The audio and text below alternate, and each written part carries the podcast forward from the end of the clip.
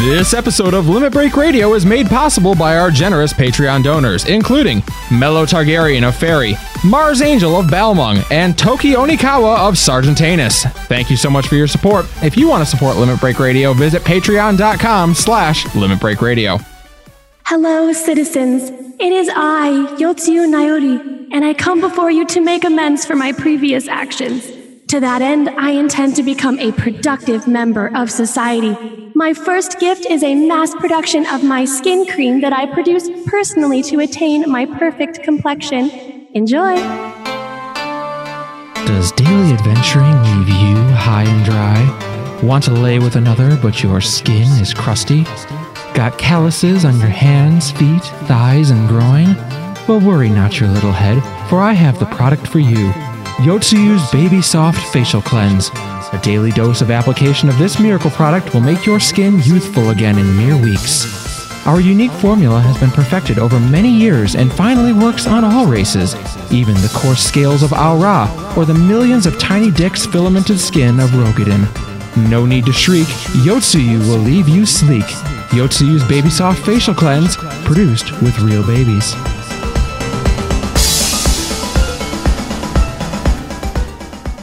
Live from Aorzia. Limit. Break.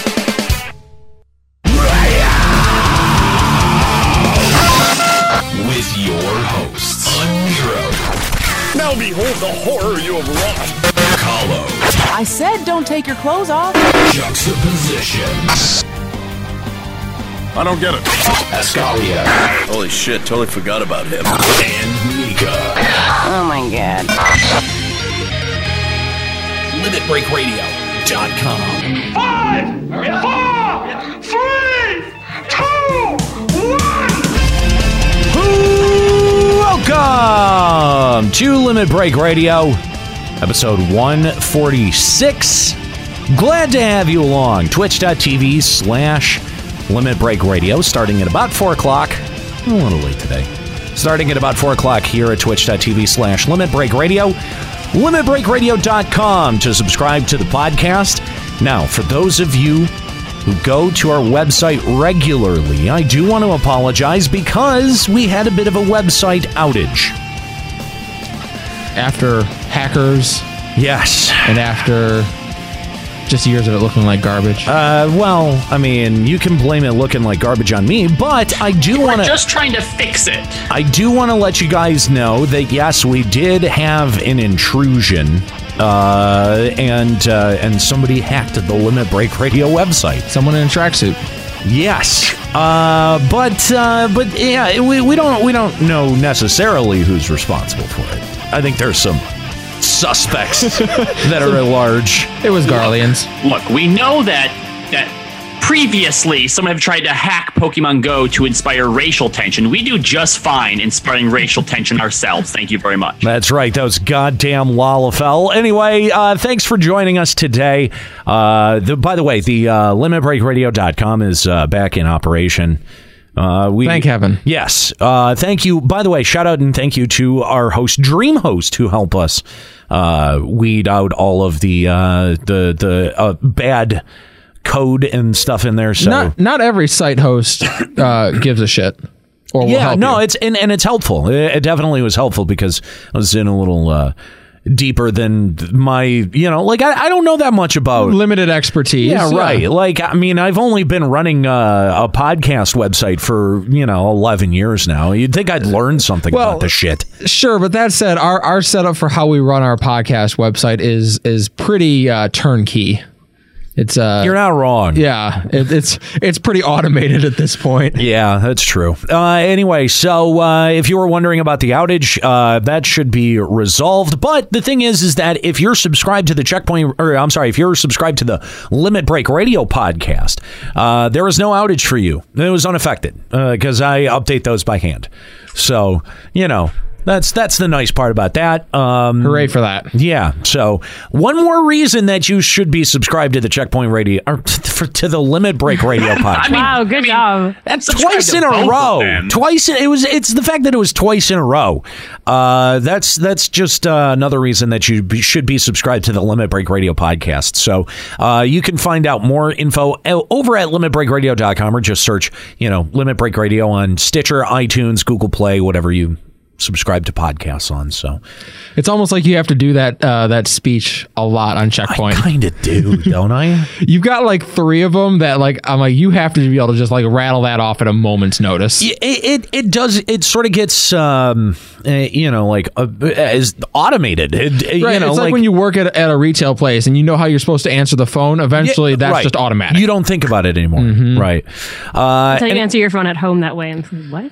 I cannot tell you how many times I have like even years after I stopped lurking, or, uh, working there. I would pick After up, you stopped lurking. it's worse because it's Laser Quest too. After I stopped lurking at the local Laser Quest, but I would literally my phone, my cell phone would go off, be like, you know, thank you for calling Laser Quest. Oh God, hi. oh yeah you, you, you- or or Bad he sounds. That's the Or- problem. Is all you can follow that up with is I mean hi. have you have you ever done it the other way around though too where you're at work and you say something that like What's up, bitches? no never never quite that but like uh w- when when i had uh when i had a girlfriend right like Yeah. she always like i always had to say i love you or because if i because if Oh, i yes, you say I love you when you hang up. the because phone if at i work. didn't because if i didn't she would assume that i was cheating on her And you stopped loving her. Right, well, no, she just went like it was always the Destiny's Child song with her. Like you better say I love you every time I talk to you. So it was like I would, yeah, I'd be at work and you know I'd be helping a customer and I'd be like I love you, bye. Like shit, like how do you recover from that? Like I don't, like ah no, uh, I love your business. No, you I just don't gotta know. stick to it. No, I love you your know what? money. I've always Did wanted to tell you. Stare at them like you're going to say it back. Am I the only one in this relationship anymore? Jeez. Oh, I've definitely done that. I mean, but I mean, all of us are guilty of like at the movie theater, they're like, Joe, you're moving. You're like, you too. Oh, wait. That's Oh, right. yeah, that's a right. You have classic. to you have to stay out here where there's not movies playing. yeah. you get to clean up all of my popcorn and beer farts. I will occasionally uh, sell someone a board game, and I'll instead of just think about, it, I'll say enjoy your game, and they'll go, "Oh, you too." You ever you ever want to point at them and laugh and just be like, "Ha ha, you're an idiot." The, the But we, re- but we all do it. So Because then it's you just, just because it's like Oh. an the idiot. like no who does that like no one on earth would do like everyone does that and I just feel like I I- like I would just want to be the asshole that would be like ha ha you fucked that social interaction up good job dummy maybe you should just go jump off a bridge I have definitely had the moment where I'm just like, "Well, I'm not going to get to play it," but you know, because I'm Thanks, I guess. basically playing I'm so glad that you are not a teacher. I can only imagine, like, you know how many times my kids call me mommy by accident? I can only imagine, like, you just be like, ha ha, not your mommy, idiot. I'm not your mommy, you stupid moron. But that's that's the thing though. I'm only playing the internal monologue that I have with myself in that moment where I'm just walking away going, God, you're such a fucking idiot. Oh my God. And I would just Yes. I don't know what I would do if the person that I did that to just like stopped everything and acknowledged how dumb I just you out was. on it. Right? Like how can you like I don't even know what I think it would destroy me psychologically. I think my- Nero's like, I love you. And they're like, I'm going to speak to your manager now. And- literally, I I, believe that's sexual harassment. Fuck. haven't ever had someone call me out on it, but I have had someone give me the look like they were calling me out on it. I ordered Grubhub into work, and uh, as he was leaving, he said, "Enjoy your food," and I said, "Yep, you too." shit. And he just like looked right back. Like we made eye contact for a moment, and there was a look of like, I don't get to eat this, you fucking asshole. See, I, I, I do the silent judging all the time because in retail, thanks for stopping in. You too, you motherfucker. But like, like It's it- because we're so conditioned for people to say "Have a nice day," and in that case, it's normal, Yeah, it's and you fine. would Right. want to say "you too." Right. So when somebody changes it up, I feel like they're the asshole for baiting you. I I just, I, I just, I, I, I don't know. I think I'm gonna start doing that now, where every time like something like that happens, where Just gonna I'm, call him out. yeah, where I'm just gonna be like, you fucked that simple social situation up, you dummy. In other news, the suicide rate goes up a tick. all because of a Nero calling people out for their Well, he inadequate starts a trend. Someone's gonna get on on video. It's gonna go viral, and then people are gonna start doing it. See, I'm going to start doing it, and then Donald Trump's going to start doing it because Oh. that just seems Hashtag to be the social trend. fuck-ups. Yeah, Ew. I know, right? I Well, now it's not funny. Anymore. think the president listens to the show. 'Cause I hope so. I feel like he's If stealing so, my Mr. President, shtick. fuck you. Stealing your shtick. Like he hasn't been an asshole for years. By the way, if you want to join us in studio, we are on the Sargentana server in the glo- Goblet. Globlet. Why do I say that? every- Goblet. Oh, you fucked that Ah. one up. Oh, you dummy. Uh, in the Goblet Fifth Ward plot number 30.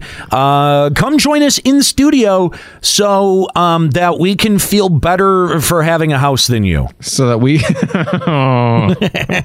I haven't even been playing and I got that one. Damn. Uh, come in and, you know, come in out of the rain, Eorzea. We understand that there's a significant portion of you that just simply, you know, look, you can't afford houses. You weren't able to get plots because you're poor. We understand. We, have we have an open plot here at Limit Break Radio. It's on the Sargentana server, don't- you- Goblet, Fifth Ward, plot number 30. You can come in out of the rain, you pores, and you can come and hang out in an actual good looking, well furnished house. Whoa, whoa, whoa! Not all of that is accurate. That's Uh, did subjective. Fat finally get around to making it look decent in here? No, absolutely. Oh, okay. I didn't think so.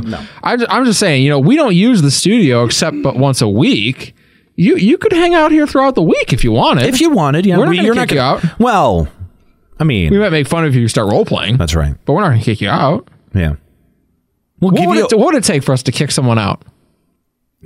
of our link show, No, out of our house. out of our, Well, out of our the- the house. Oh. thing is, you, you can't kick out a specific person, can you? You can just be like, it's closed off now. I think you So- can ban specific people from your house. I don't know. I think you. Can I've do never that. really looked into it because You don't that's how even little I play. care. No, Yeah. we, didn't we talk about this when that one person was trolling that performance group? Oh yeah, yeah, yeah. Yeah, we I did thought they talk added about that it, feature yeah. in, didn't they? I don't know. I didn't think they did. Can't remember now. I don't know It's almost like it didn't matter that much. because it doesn't. Oh yeah, yeah. That's it. Anyway, uh, if you're salty about not getting a house, come hang out in ours. Or call in and let us know why you're Also, salty. yeah, definitely call and let us know why you're salty Oh, or how yeah. salty you are. That's right. Uh, you can give us a call here on Limit Break Radio.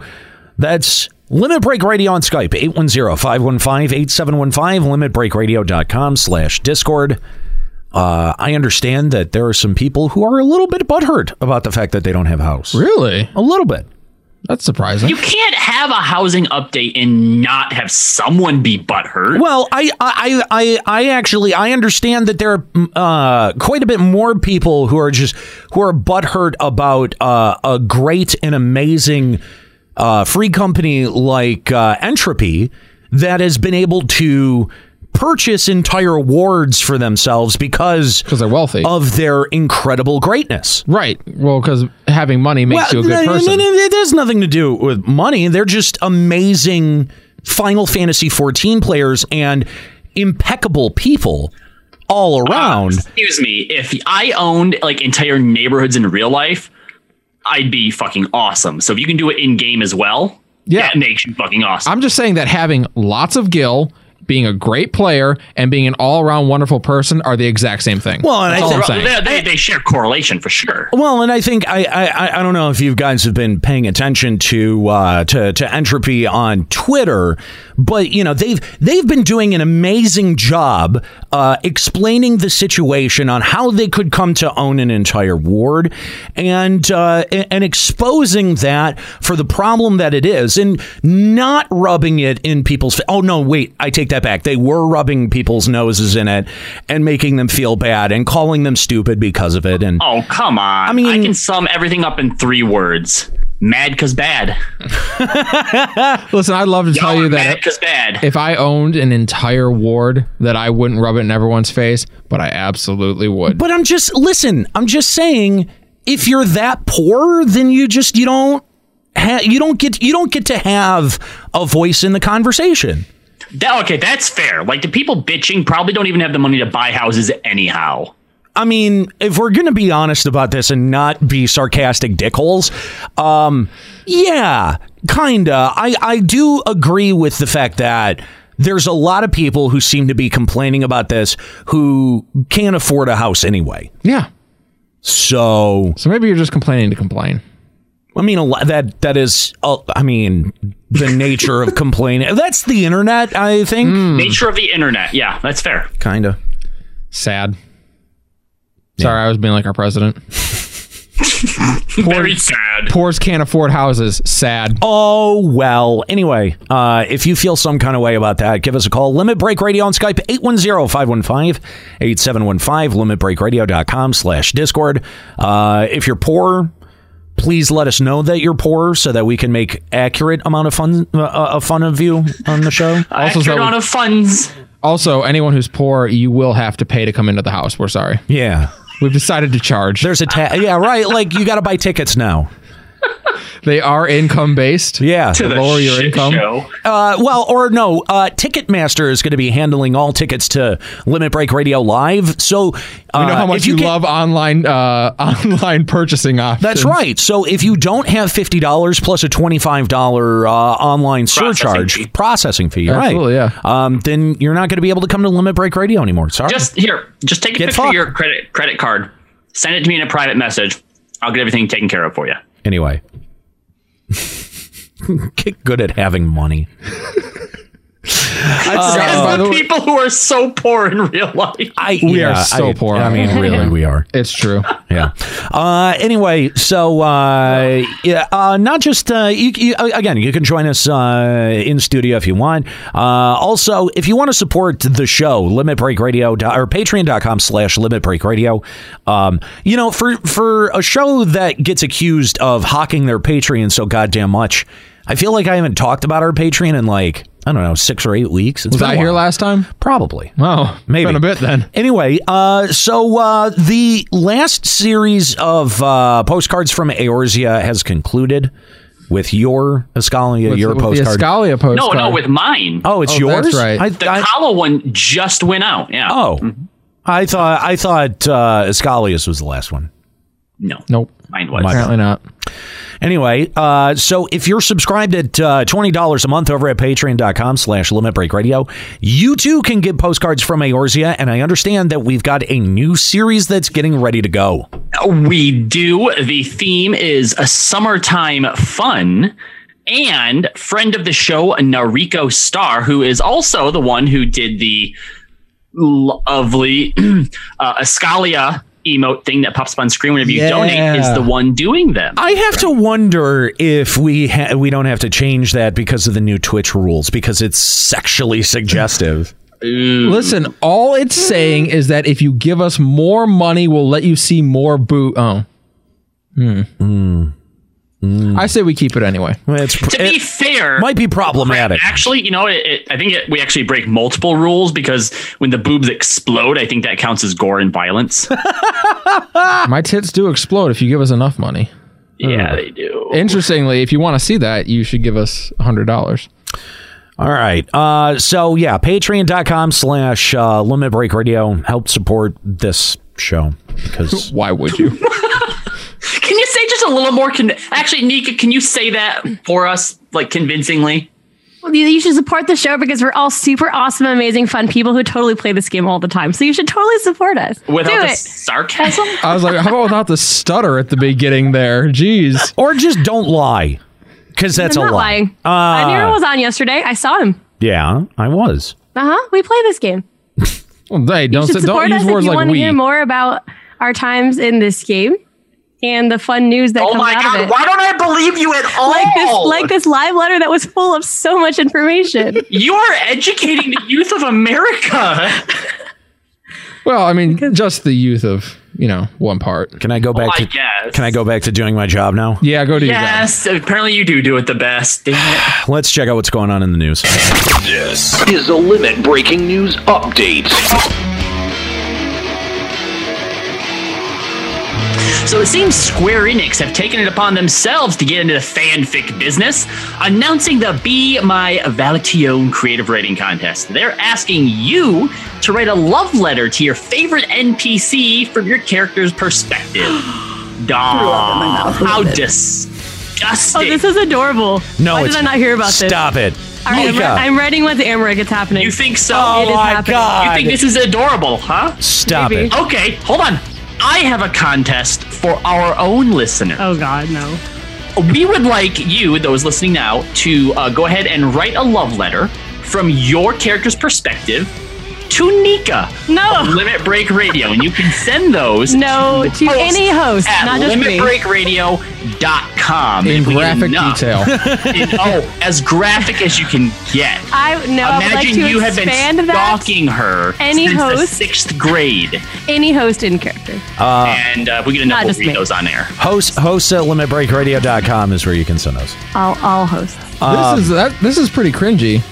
This What? is super This- the- great. the Are there any, contest? like, Yeah. are Oh, there any yeah. exam- Has this been going on the entire time I've been gone, No. or is this? I mean, okay. this is a newer thing. But uh, here's the thing, though, is that It's for like Valentine's Day. Like if I was gonna do it, though, right? Like if I was if I was thinking about about uh, entering this contest, Yeah. like I would totally like write a love letter to the guy who killed Hearts and Farts, or you know what I mean? Like An- an ode to are there a different murderer? categories? Like, is there a humorous kind of category, or like, because that would be kind of funny. uh, I or Well, it's called "Be My Valentine." I would assume romance is the category. I uh, maybe right, but uh, humor romance, like the uh, the important part is that all of the prizes are all of the prizes that the three people who enter these contests have already won twice over anyhow. I sort of feel like you could you uh, they need could to change the present. you could probably do uh, a pretty good one to Garuda and her boobs, Oh yeah, right? absolutely. Oh wait, what about uh, Excellent. Excellent. Boobs from the uh, the quest line in the Void Arc?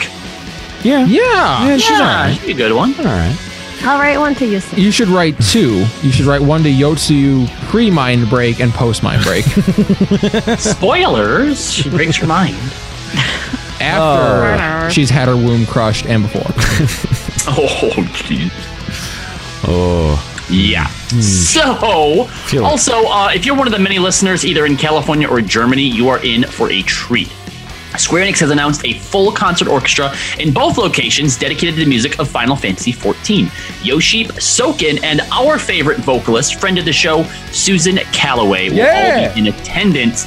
Check out the Lodestone for more information. want to go. I really do want to go. I really do want to go. And apparently, this is around E3. Ooh. I know, Doesn't right? help me. I- Like, So I, it helps us. I know, but I mean, like, I just How around how can, E3? Yeah, like how how can we figure out how to stay a And couple of the days weekend longer? Right after, right? A couple more days. I need a couple more days. I know, right? I mean, couple more days. we agreed to front the expenses. Well, I mean, yeah, maybe I don't know. because I mean, it would just I- Me too. Shut up, Nika. No one cares about you. we'd have I'm the only one to that cares about this game. Damn it! shut up. Bring me. You don't care. uh, Listen, we all care about the music equally. Okay, that's fair. Yeah. Yeah. It's not. uh, It's that's a very rare complaint that we have that the music is terrible. That is very fair. I don't know that we've ever had that complaint. I don't know. Stormblood had some kind of No. weak music in it. I'm That's not gonna- fair. Yeah, i- i- is that just from like a personal preference, or do you think even like just overall? I think that's a, actually a pretty widely accepted. I think thing. it's weaker than Heaven's Words, but I don't think it's bad. Yeah, I think that's pretty accurate. There's there's a couple of zone there's a couple of zones where I'm like, eh. like I I I'm like I actively think that it's bad. Ah, all right. Well, that uh, that about wraps up the news for Final Fantasy 14.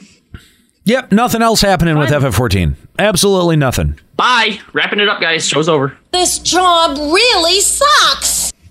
No, Well, we we, got. did have a live letter. oh, we did. That's a thing that happened that literally no one was talking about, even Okay. on Reddit. When I tried really hard to find discussion threads, there were zero. Can you really call it alive? It's kind of dead. A dead letter. It's a dead letter. Let's be honest. It's Also, definitely a what dead you letter. send to Hearts and Farts. How many people are going to write a dead letter to Hearts and Farts? Let's see it. Listen, Uh. I don't even play this game. I'll happily write him a letter. I got plenty of things to say to him. Can you can you write it as if your relationship was happening in his current decomposed state? No, I'm going to write about my new love that I've found in his absence, Oh, how I've moved on from him. Just make it se- just feel like I super need to edit serious this and content. sad. It's going to be like a therapy letter, like the kinds of letters you're not supposed to send. It's gonna be Hey, one of Nika, those. If you enter this contest, you have to read your entry live on air. okay. Oh, Nigerian Bucket uh, is going to write a dead letter to this game. Aw. So that's a good call. There you Yeah, does I mean is the game? Con- I mean Yoshi P is technically an NPC in this game. We've seen him a couple times in like the anniversary events. So Well, he's Oh my also God. technically the the. I mean, he's bard. the wandering minstrel, Yeah, but- the wandering minstrel. There But you the go. character that we've seen in the anniversary events that, that actually breaks the fourth wall and is called Yoshi P looks a little bit more like him. Yeah. So I mean, he's an NPC. We can write the game to hi the letter to him, right? There you go. Yes, technically you could. Yeah, Yoshi, I've had some things to say to you, and now you are going to listen. it's a love letter. uh, But you know, love hate, love hate is a thing. Like y- there's a fine line between love and hate. You got a And I damn think pretty that's where we mouth, all but are your with this. game is suck. but your game is suck. Yes, that's my entire letter. You've got You know a what? damn Just for pretty that- mouth. Just but for your that, you game should sucks. win the scarf of wondrous wit, a Nero.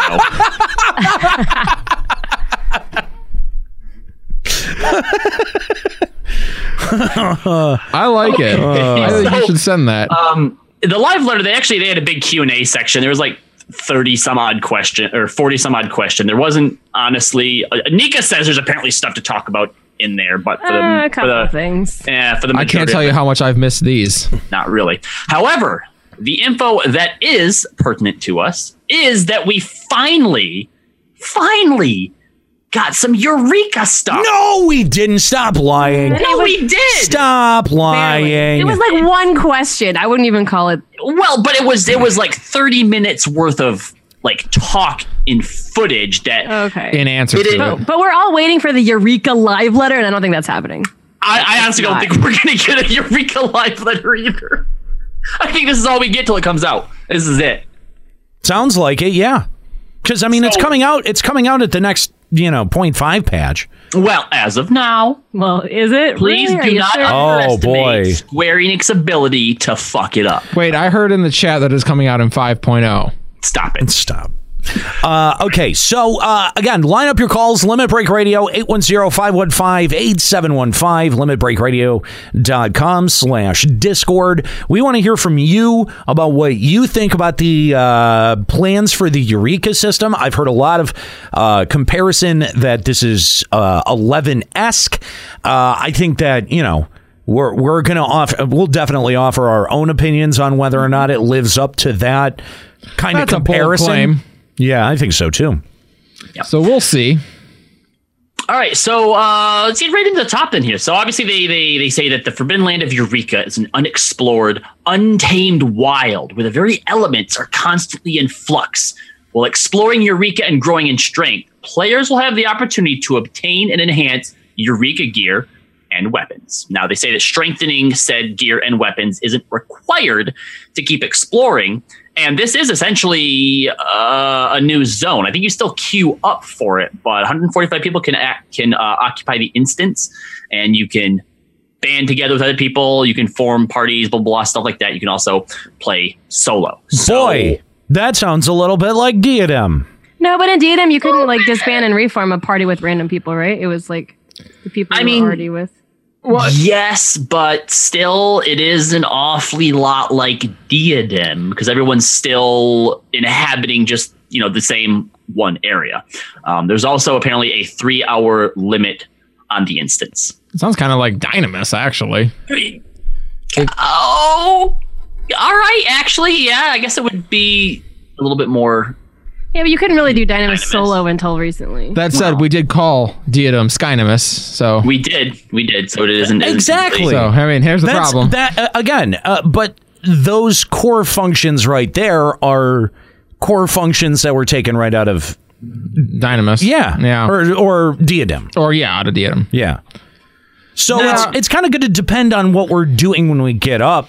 You know, get up there and get out there. Right, because it's e- it's easy to say that oh we are a large group zoning into a, going into a zone with a time limit. Oh, that's just diadem. Well, that's a lot of events. Like that could Yeah. be any number of things. Right. So yeah, it's gonna be important to determine what we do once we're inside. Right. Now, did did you guys watch the the video or uh, I put in the the, the chat there the clip of uh, Yoshi P walking around the Eureka base? I'm actually going to pull this up on stream right I'm actually now. watching it right now.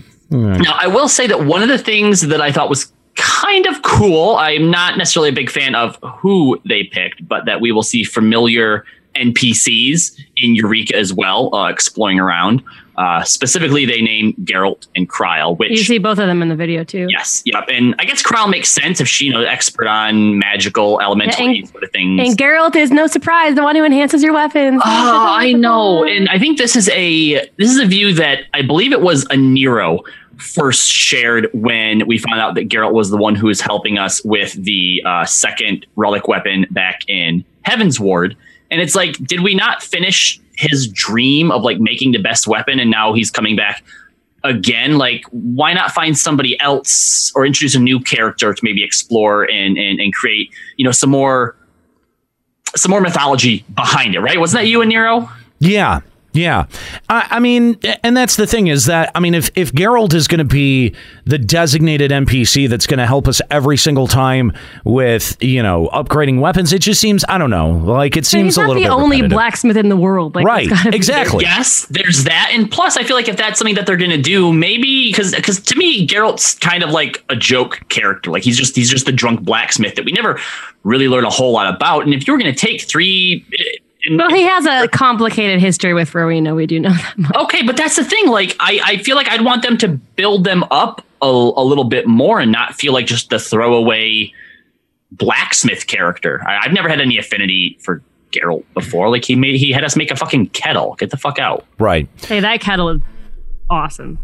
It better be for all the work we did for it. It is. You can get glowing kettle monk weapons. It's the Yeah, I didn't. So, so okay. So at the end of the video, yeah, we see Carol, we see Kryl, but at the end of the uh, at the end of the video, we also see uh, them approach a vendor, uh, and and you know you're able to buy things What's the again. vendor's name? Well, I I don't I uh, uh, something in Moonspeak. I don't fucking know. But the thing uh, uh, uh, the thing is though is that this was one of the things that we had talked about that should have been a part a core part of Diadem was having you know more of a because like in Diadem you were just sort of dumped into the zone. You didn't have a town like this. Right. Uh, There were I think there were even NPCs somewhere, but we were There like was like a small maybe. There were. I never found any. Well, but the, and they weren't. I don't think that they were necessary for doing any of the things in Diadem. Maybe if you were a gatherer, they were. I You don't had- know Yeah, though. you had the group of people who sat up on the big rock, and you could trade in your spoils at the end too. Yeah, uh, and that that was the group, right?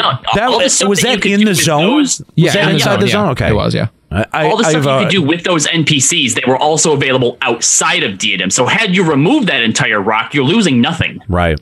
Well, I, I gotta I gotta wonder if uh, you know because they they do say that you know NMs are going to be a core part of the system. If maybe we're going to see pop items that are going to come out of these shops. Well, the way that it said it though is that you can fight NMs the same way you fight fate monsters, where everyone can attack and it doesn't matter who attacks first. Oh, so that to me does not sound like you have to get a pop item or you remember- have to claim it first or anything. But remember, there were spawn conditions and pop conditions that were a part of Diadem. So, you know, they could very easily do something like that. They they could very easily co opt a system like that um, and still have it so that everyone is able to attack or that it force pops a fate, right? See, What I took from them saying that was that it's sort of like a, a, a love child between what we come to expect of FF14 and their fates, where you can show up at any point and still get as much credit as anybody else, so that there's no butthurt. But they're also taking certain cues from 11, such as NM spawning under very specific conditions, whether or not that's an actual pop item or you have to kill a certain amount of lizards in X amount of time on Wednesday at nighttime. Well, and and also in that video, and I, I just took it down, but also in that video we saw the elemental wheel. Yes, that is going to be playing a part in uh, in Eureka. So, uh, do we want to keep talking about some of these uh, features that they talked about on that video real quick though? Yeah. One thing I do notice, and this may just be because I'm be because I'm thinking of it because of all the comparisons that have been made, that architecture doesn't look distinctly Aorzean to me. It looks more Vanadil esque. Um, I mean, Is everything just like built into the walls and stuff? Uh, well, it looked it looked like it was something that had been destroyed and sort of re reused. It makes me feel like Tabnazian almost. Um, okay, I could see that, but also in the I mean, in the same way that Tavnazia was a city that was built, destroyed, and then out of that rubble they had to kind of rebuild. Yeah, 'cause that was Rebuild. a stronghold of Tennessee. Right, It wasn't right. the actual town. Never saw original Town. Well, not just I mean, not just that, but it was very much uh, a a settlement that incorporated natural structures into it, and it looked like there was you know like a tree or something. There was overgrown. There was growth that was uh, uh, over whatever structure was there. Yeah, when I looked at it, I thought like Mora, kind of Mahura, Mara or Mahura? Salbina. Oh, Okay, yeah, and- and actually the that- that buildings now- built that into now the reminds me rocks. Okay. of a complaint that I had for this being this forbidden land, untamed wilds, elements constantly in flux. It looked boring. Well, n- they, I mean, they actually a, a later comment in the Q and A said that in the video it looked very sunny for purposes of showing it to you. However, most of the times that we go there, it will look really,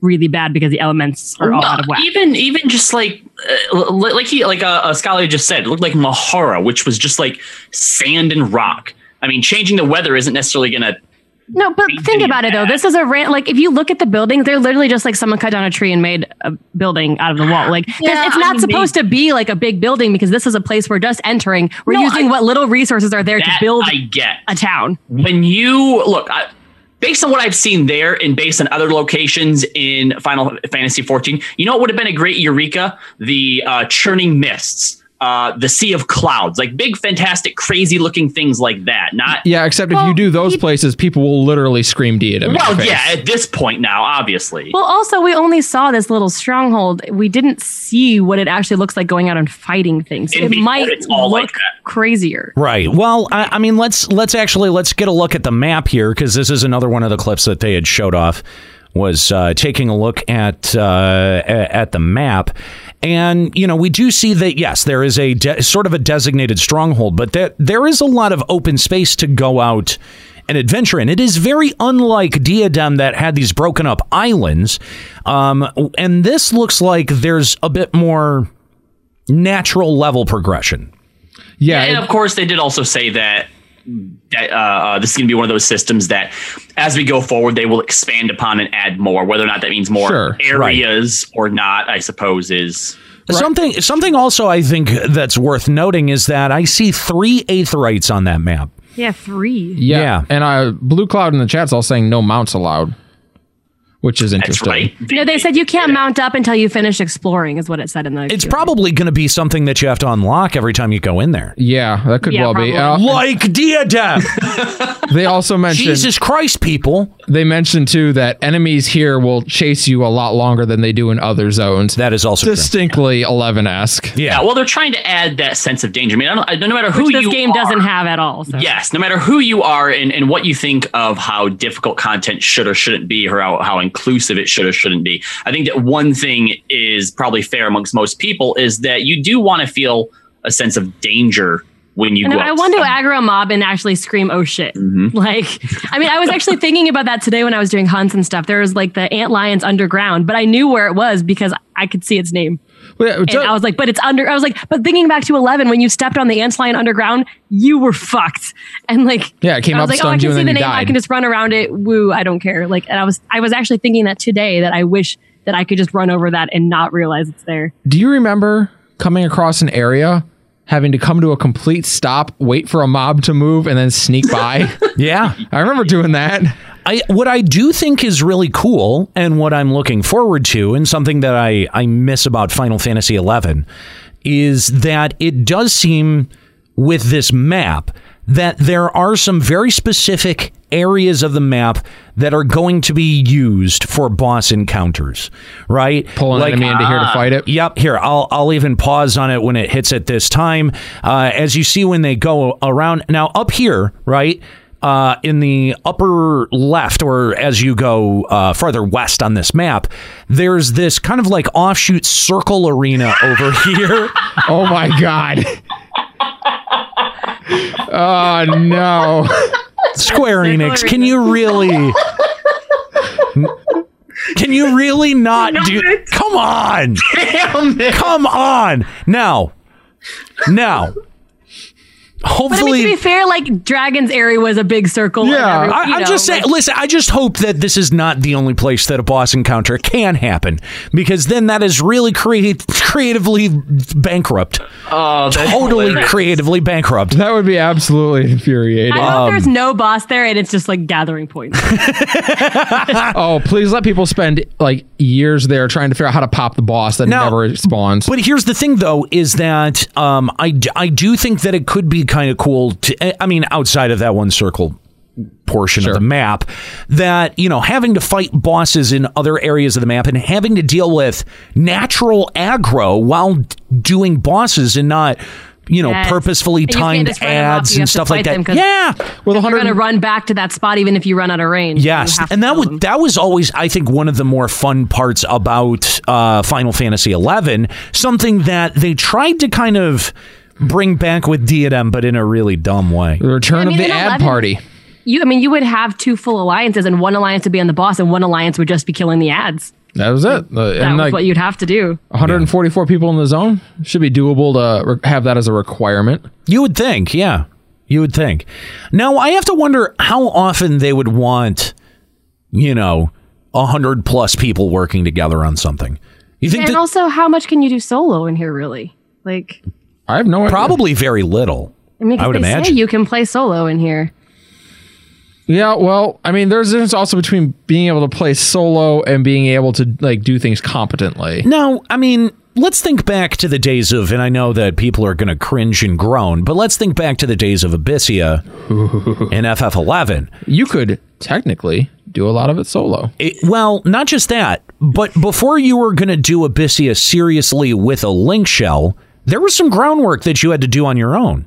There Oh, was magicite that you had to go get. If I'm, I think that was the uh, Right? key You can item. teleport things, right? The, yeah, Yeah, eh, yeah, th- the- get all of the yeah, get all of the teleport points. Unlock it with your crewer. Now, I could be I could be wrong here, but maybe going in solo, the point is to get your teleportation points and I unlock think most you of can the write some map. stuff. Yeah. That could be interesting. Unlock yeah. mounts. Well, I mean, the other thing to keep in mind too is because it is Square Enix and everyone has to be able to progress at their own pace and do things their own way, you could, yeah, go in there just explore yourself. And since the NMs or the, you know, these big boss monsters are treated just like they are fates or hunts, is essentially what I think they're going to end up being. Oh, you could just wait for someone to call something out.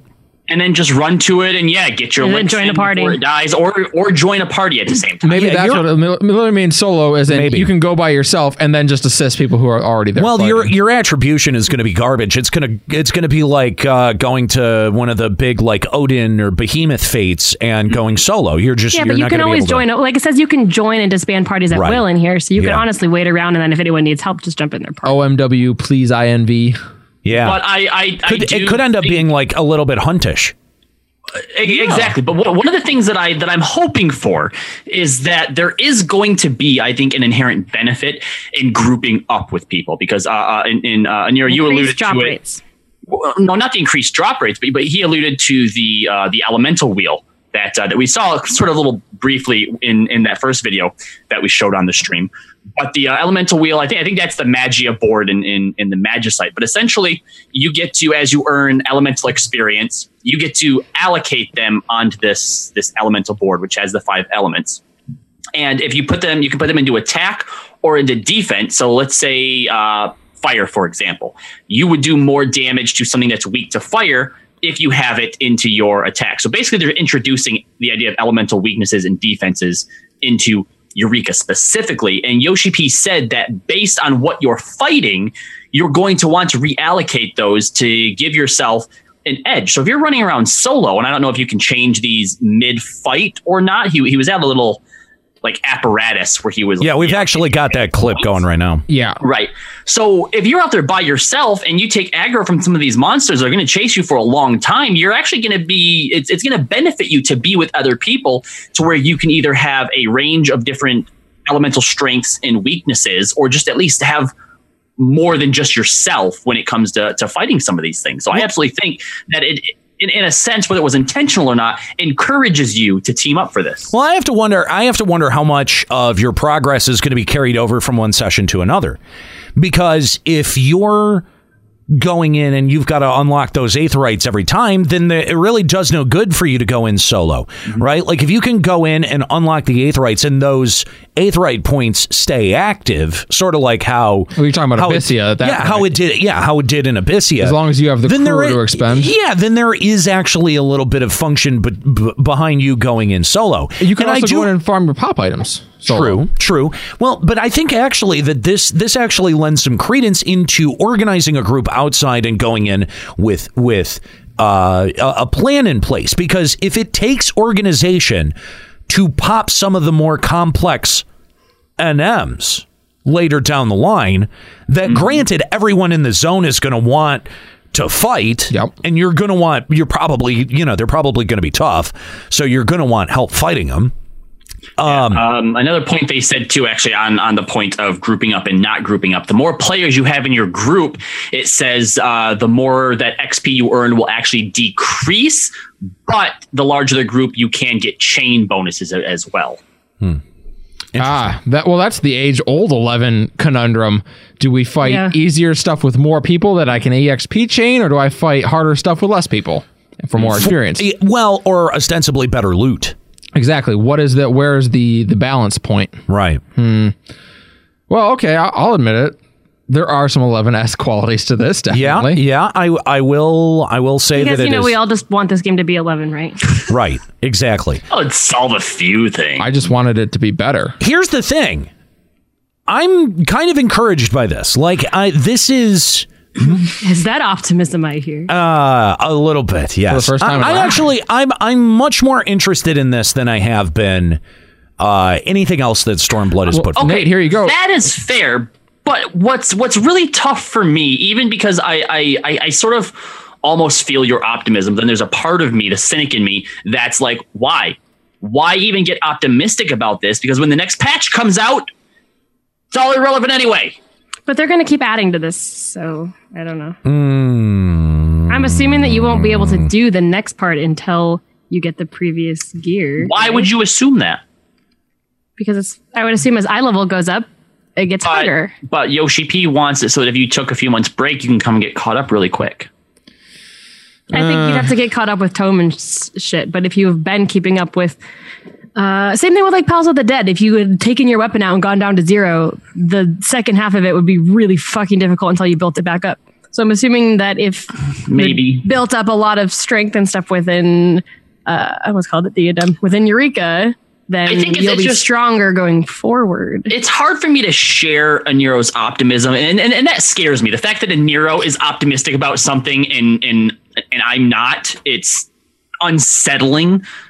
But I'm going to remain, I think, cautiously cynical about it. Cautiously cynical. Well, I think Cautious- I That should be a thi- hang podcast on, I- name. well, but I think like Chuckles is actually bringing up a good point that you know we thought Diadem would get updated, and it did. It got updated to Diadem 2.0, but that wasn't really anything that anyone wanted. It was almost like an overhaul of the system. Right. Right, I think that with something that we enjoyed, Palace of the Dead, that hasn't seen an update yet either. Hang on, hang on, but we No, Palace of the Dead got expanded though. Like it got more floors, That's- it got more loot and okay. drops and things like All right. that. I'll and I give you think that. that. the original concept behind Diadem was supposed to be something like that. Like that they add more zones and more explorations. But the thing is that it sucks so bad and everybody hated it that that never happened. Exactly. People actually liked Palace of the Dead, so they're like, oh, cool, we'll expand on this. Diadem was such a flop, they're like, eh, never mind. Right. Now we're going to rehaul it instead of like, I, I think the actual thing was supposed to be okay.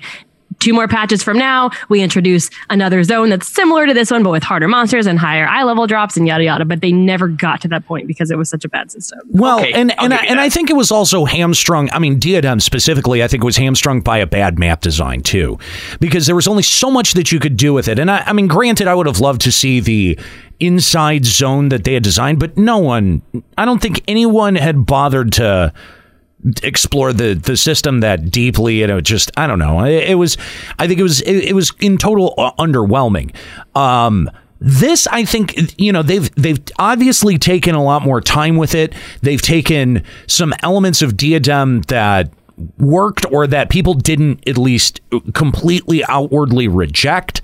Um, and they've taken some some lessons that they've learned from Palace of the Dead and applied them here.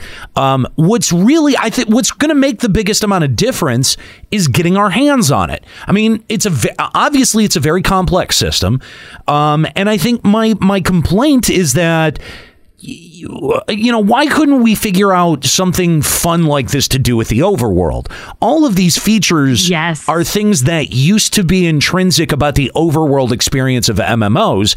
And now it just seems like they've gone and created an entire zone that plays by different rules, and those rules are more fun. And, you know, like I want what I wonder, I wonder how much I'm going to be able to get out of this one event until it starts to feel like everything else, where it's like, okay, let's rinse and repeat. Right. Dynamis was at the end of the day something a little bit different, but it still functioned on the game's core rules. There was just now a time limit. And you can only do it every so often. Uh, this, you kind of hit the nail on the head. This seems more fun than what the actual game is. Yeah. And that's a problem. Yeah. It's like if Triple Triad was more fun than FF8, people would just play Triple Triad. I mean, that's kind of. Shut your damn mouth. I mean, okay. hmm Yeah. Now, as far as the rewards go, the, the little that I've read and the little that I've seen, this does pique my curiosity. Uh, there's going to be both gear and weapons. And uh, it mentions that when Thank you. exploring, you. obtain protean crystals. And this is. what- Brewer? No. this, is, this is what you use to uh, obtain and enhance your gear and weapons, which is Sure. obviously through the, the aid of So it's Brewer. Yes, we get it. It's Cror, Nika. Um, Literally. th- This is kind of a weird statement. It says we're planning to change the play style as we introduce later versions of Eureka. Now, I know that's kind of difficult for us to obviously comment on, being that we don't necessarily know what the play style is, but still, changing the play style as they introduce later versions of Yeah, Eureka. what does that do you even guys mean? make of that? Um, I I think it is a poorly translated way of saying that uh, uh, you know Eureka will change, right? Like okay, you know the ultimate objective that you're going to be going into Eureka with on this patch. It will not always remain the ultimate objective, and that I think that they're going to be adding, hopefully, hopefully, I say this as, you know, being as optimistic about this event as I can be and hoping that Square Enix has learned from some of their failures in the past. Hopefully, what they're going to be doing is they're going to be adding new things, and those new things are going to be where the new gear comes from. So, what you're positing is that we might actually see some change in this game since oh. 2.0. Well, what what I don't want, and I think what people are concerned about, is that we get uh, you know we get Eureka, and then next patch, all the Eureka gear gets outclassed, and then in a point five patch after that, the Eureka gear gets updated to be current, but none of the objectives get updated because isn't that one of the things that happened with Diadem? the first go round is that they were like, oh, we're going to bump up the eye level, but we're not going to change anything that's going on in there. And then they put out Diadem 2. Or am I wrong about that? I don't remember. Yeah, no, no, I think I think that that sounds about right. It's it was something like that. So I think what they're what they should do instead of you know uh, having people just repeating the same objectives if they go up there uh, for new rewards, that there should be new objectives that output new rewards. And if they're smart, they're gonna know that they'll know to do that. If the the other option is is that the gear will remain static like they won't they won't put in new rewards but they'll put in new objectives to upgrade your pieces further that's the other option Well, and it does mention too that the gear that we're going to be able to get is AF3 job specific equipment, uh, weapons with special effects, and gear that are dieable as a reward. Now, and, this uh, is smart. there's, uh, this is smart this is Wait, this is special effects as in glows or special effects as in like extra traits on top? glows. I'm it, I glows. Yeah. I was thought Um, they were going to be special. they, Now, if you wanted to uh, Square bring these Enix pictures Square Enix has seemed to put the kibosh on the idea that we're going to be getting extra abilities with with yes. uh you know items or or armor I don't think we're going to ever see that No. But uh, they do have pictures of uh, Red Mage AF3 dyed both blue and yellow, which I feel like the blue is kind of a slap in the face to blue mages, but uh, it it does it it it looks cool actually. It's a pretty awesome. and that's a big step. Like I've heard nothing but wow, this gear looks like ass since I left. Every patch, every new gear set that comes out, people are mad about it. Yeah, it- because it's it's the same thing. If it's going to be the same thing, at least have it be something that you know we like and it's cool. And giving us another bit of AF is. See, I hear you can get the scorpion harness. Uh, uh, we'll get to that in a second. Yeah, we've got a screenshot there. Um, it- yeah, and and the thing is, I I also keep hearing that is that you know people are complaining about the fact that so much of Stormblood's gear has just been either reskin or dyeable versions of gear that's appeared in the past. And and that people are getting very frustrated with it. That's that Um, blue red mage gear looks pretty sick. But I mean, before though, they've let you dye the artifact armor when we had to like gather all those augmented Right. materials and bring them to someone in Mordona. Like I have dyeable paladin gear. But correct me if I'm wrong. In Heaven's Word, uh, uh, the, the there was AF that was just purchasable through tomes, and it was just like, why the fuck am Yeah, I that bothered? was it. Yes, that was absolutely. bad. That was a bad. That was a bad, bad was- decision. Mm-hmm. it was the This first is set way of- better. This is smart. Yeah, it was the first set of gear after completing story. Right? Was the, I- I the- think your so. first home set effectively? Yeah. it was AF, and it was worthless almost immediately because you had uh, shit like Void Art come out four one or three one. Right. I mean, that's still how it is right now. Like the the cool the current job gear you get upon completing your level seventy quest, and it looks really cool. But then you instantly get something from a dungeon. But it's and but it's not dieable though. So I think that these No, are going to so be. I the wonder di- if we can Yeah. upgrade on that gear. Or if this is a total separate this seems like dieable versions of of the gear that we got uh, in the at little the end. chest yes. from the quest. yes. That little coffer that you had to pop. Oh, which, which I actually I think that that's really smart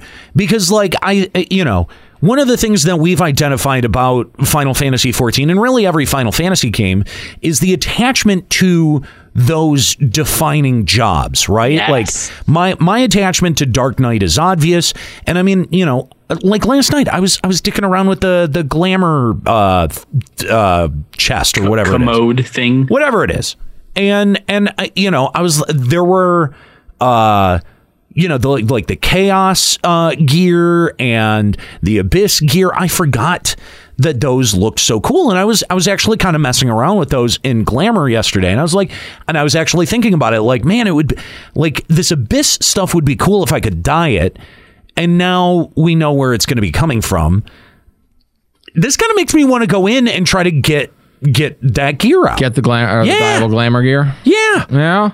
I mean the job armor always looks pretty cool, right? Like everyone likes that classic Final Fantasy look. I mean, it's one of the especially because reasons we always complain that all the tanks, all the casters, all the healers look the same. That's- Exactly. The job gear is important to feel like your job. Exactly. It's unique. You feel like you're playing like like uh Dragoon is that armor is iconic. No, the current Jigun gear looks so cool too. The Oh, level God. seventy gear. I love It was the one thing I loved about Dragoon in this expansion.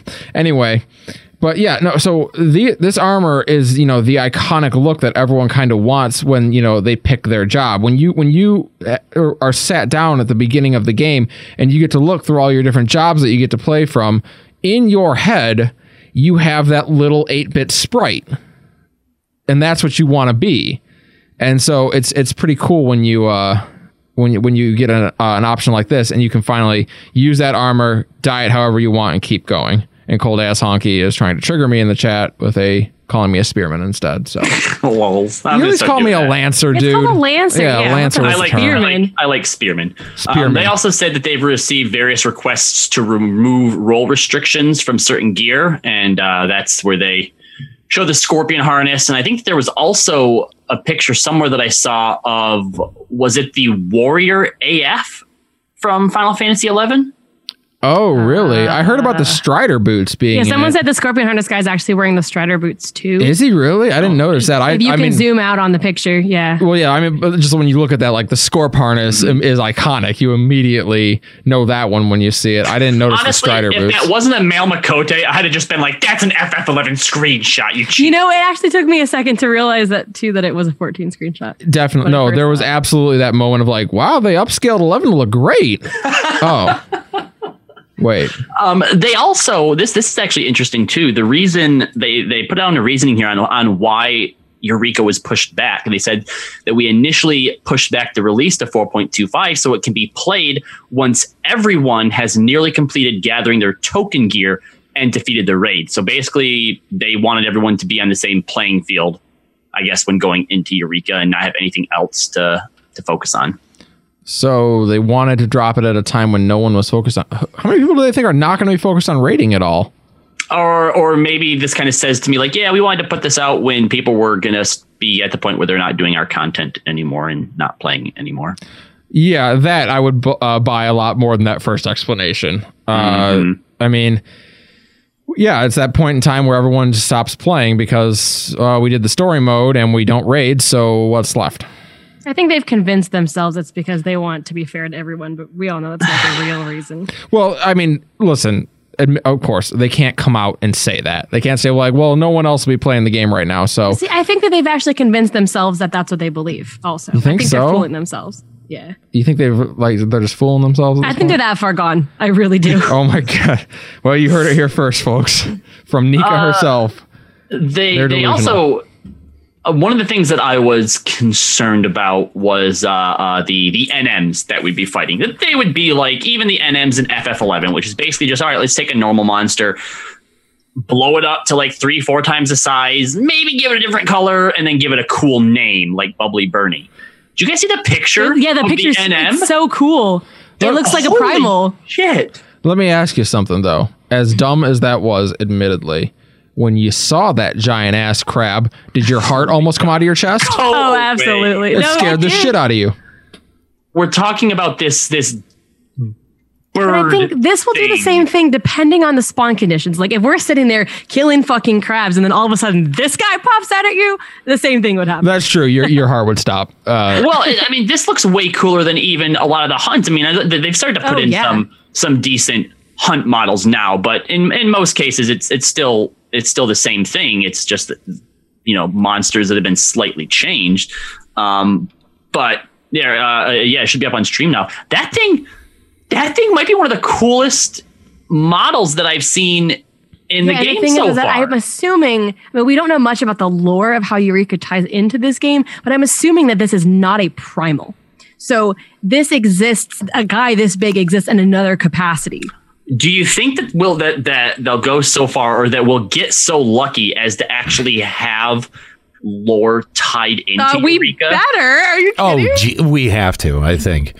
Um, here's the thing is that, you know, yes, I do think that this is uh, a great character model. Yeah, that was awesome. Uh, and and I think that that's sort of what's needed to to set it apart. Like you need yeah, cuz that was one of the things that was so I think disappointing about Diadem was going up and fighting mm, dinosaurs. No, see, I was gonna say that was kind of no. I thought it was kind of cool because we had never seen dinosaurs anywhere else. So then all of a sudden, when a big giant ass apatosaurus like comes out of nowhere, I think it was, like- but it was only cool. kinda in- It was only cool and how big it was, and then you're just like, oh, mm, yeah th- think about it with the way that it's interpreted into lore not as a game that we're doing but but people are basically like hey uh nico Hanyan, famous world adventurer you want to go up into the sky and kill shit and we're talking about Square Enix. This is a company that takes normal designs for things and then is like, let's make it crazy, right? Like that.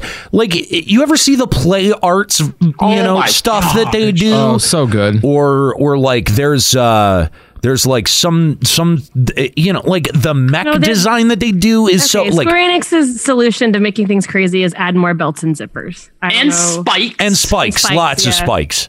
So it felt like, oh, a brachiosaur, great. You know, like it was it was definitely underwhelming. This is ornate, complicated. It feels like you're. It, I mean, it, it feels like you're fighting something that you know. it- well, it may not be a primal. It it it I'm just hoping there is lore behind it. And that it Sure. not just like, oh, Yeah. hey, here's a special zone, go kill all these things, and that it's completely separated from the world. I'll tell- Especially because they said Geralt and Prowl are there. Like, you need to find out why familiar NPCs are do, like what they're doing there. Like to me, that sounds like there's a reason why NPCs who are a part of the story would care to be there. So like, there needs to be a lore tie-in. That I'll tell you one thing that that enemy makes me feel that no enemy in Diadem ever made me feel. oh, that thing can probably one shot me. yeah. Yeah. I believe that thing Fair. can one shot me. Fair. And I didn't believe that about any of the enemies that I fought in Diadem, even God, once. Oh, this optimism is scaring me, guys. Yeah, I'll say. I know. It's almost Remain like cautiously cynical. It is still Final Fantasy 14. it's almost like when they finally reveal something that we wanted for a while, we kind of smile a bit at it. also, you lose XP when you die. So what are you gonna do? Uh, well, I mean, it's it's XP internal to the system, Right, elemental. right, but I mean, if you spent so long building it up and then you just lose it in one fell swoop, then I mean, I hope that you feel that sense of fuck, I de-leveled and it took me an hour to get there. Like that feeling needs to I, be. I mean, I, I would think that your progress needs to carry over between sessions. Then, like you For don't you to sta- feel that? Yeah, like you don't. I don't. Yeah, think you you're would- right. You e- would need either to. that, either that, or you're able to save your progress, a la Palace of the Dead. Yeah, I, I, I, because you're right. If everything set, resets back to zero every time you enter, well, losing XP when you when you die, that's not such a big deal. Then what made it a big deal in uh in eleven? Not only like again using Dynamis as your example, you couldn't get XP in there, Right. so Um, you could If you de-level, and de-level, you're your whole stuck. entire team just laughs at you and kicks you out of the party and lets you follow along. So, I mean, I think to your po- to your point about enemy difficulty, here we see uh, Yoshi P running through and and aggroing a couple of uh, of mobs, and uh, Yeah, I mean, they're hitting. They're hitting. They're hitting fairly hard. I mean, they're hitting for fifty three thousand. I mean, See, those are just regular wolf mobs, though. There's nothing special about those. Well, one, of- one of them yeah, had, but look like, at but weird look at the fiery damage. things. But look at the damage that that they're throwing up though. yeah, they are hitting him fairly hard, and he can't just run ten he's in. God, steps. he's in God. Remember, he's in God mode. uh, that's true. Oh, right, right. Yeah. Yeah. But, Look I yeah, mean, look at the numbers. Look at the value. Yeah, he's, he's only getting got hit hard. He's got twenty seven thousand HP, and each time one of these things is hitting him, 66K? sixty-six thousand. Yeah. yeah, ow. wait. Oh my! We actually have a real end game. se- No, stop, stop! No, this is not. This is gonna be a Optimism, bad. thing. optimism, This optimism. is gonna be. It's gonna be. It's gonna break our hearts and be bad. Err, err. Rawr. I mean, there that's that's something that we have asked for since at least a heaven's word Juzzo. is we, yeah, tr- it, making traveling through the zone meaningful and dangerous. Yeah, make it scary. I want And to be I will say afraid that to that die. was the coolest part of Diadem was like the first 20 minutes where you're on. Oh, Hi, it's Yoship here.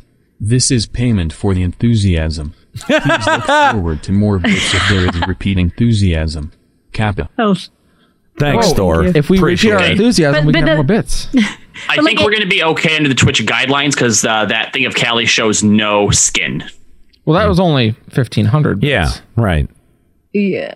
anyway, only fifteen dollars. Um, But but you know, in Diadem, the first twenty minutes you have to unlock unlock flight, and you actually do have to deal with aggro, and people would actually sack pull and things Yep. like that to let people buy. Like that was the coolest part because it, there was actually danger, and then you get flight, and nothing matters. anymore. yeah, exactly. The best Right. part of Diadem Run was the first twenty minutes. Yeah. But I mean, you know, if they're restricting mount access, it doesn't seem it seems like you know, they're probably also going to be restricting flying. There may not even be flying. We don't even know. This There might zone not for be. They just sure. said you can't mount up until exploration's complete. Is what Right. they said. and It might be no flying. Does that mean? I, I this mean, I, zone won- strikes me as no flying. I wonder if that means that you have to uncover 100 percent of the map. If that's what it means by exploration is 'cause complete, al- al- that's a also lot. keep in mind that that because we have seen them borrow a few concepts from Diadem, and Diadem was an quote unquote exploration. So if they have some type of objectives built into that, it could be like in Diadem, we have to do certain objectives before travel can be unlocked. That is also possible. But again, I, I wonder if it's, you know, like I've got to wonder if if you do this once, right? Like if you go through the effort of let's let, okay, let's let's let's play this out hypothetically. Let's say you have to uncover 100% of the map. You got to get that achievement before it unlocks mounting, okay?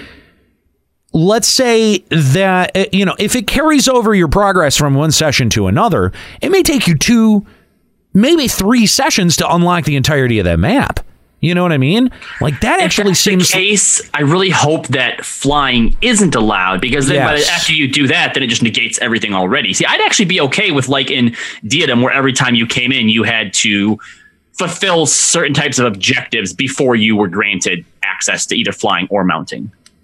i don't know because it seems like you know if you do that groundwork that you know and eh, you know let's say you're a part of a dedicated link shell that that does this event regularly right and you know you want to lay that groundwork so that every time you come in you're you can go straight to work and you don't have to you know waste a whole bunch of you know 15 20 minutes unlocking shit That that is true, but then it also dis you know discounts the idea that well, what about new people coming in? They're going to feel left out because no one want to help them uncover the map, and that goes against how Square Enix has been operating recently. But I think if the reasonable expectation under that situation is that all of that material can be done solo, Fair, fair. right? Mm-hmm. I think I, I I think that that's a fair way to balance that, and then you know I also do feel like though there should be some benefit in going in with like a party already established, like a free company, so that way they can help new players. But Yeah, again, it just strengthen feels numbers. like but it just feels like you can go in and group up with any random people, still waiting for content that you know they want you to. Yeah, but then then it's like then it's like okay, if something pops all the way across the map and I can't fast travel there or I don't have a good method of getting there, you know what I mean? Like then I want. it's but sort I of wonder- it's remember remember I back wonder in if two person mounts will it'll let you like mount up someone who can't, who doesn't have their own mount. Uh, that's a good question. I don't because know. I know that that works in like Stormblood because I know that people wanted to get to a hunt like up on top of a thing they couldn't get there because they didn't have mounts yet so I just put them on my two person mount and flew them up. Well, maybe So, like- ma- I, you know what? Actually, Morgan Freeman in the chat uh, brings up a good point. Maybe that's a a a reason to have a gatherer class leveled so that you can stealth your way through to the points. Oh, Unlock the I mean, map. Granted, you have to walk when you're stealthed. You can't run. Yeah, it'd take a while, but but still, maybe a could way do to it. do it. Yeah, It might I be mean, a way it's- to just get past like one mob and then switch back. yeah, because you can. I think you can change like you can in an uh, open field situation. Right, right. So long as you're not aggroed or anything like that. Right. Exactly. Hmm. I don't know, man. I. Ugh, I don't like this feeling. The feeling that, that You should warm love it. feeling. Embrace it. Uncertainty. See, th- that's what you don't like about it. It's not the optimism; it's the uncertainty.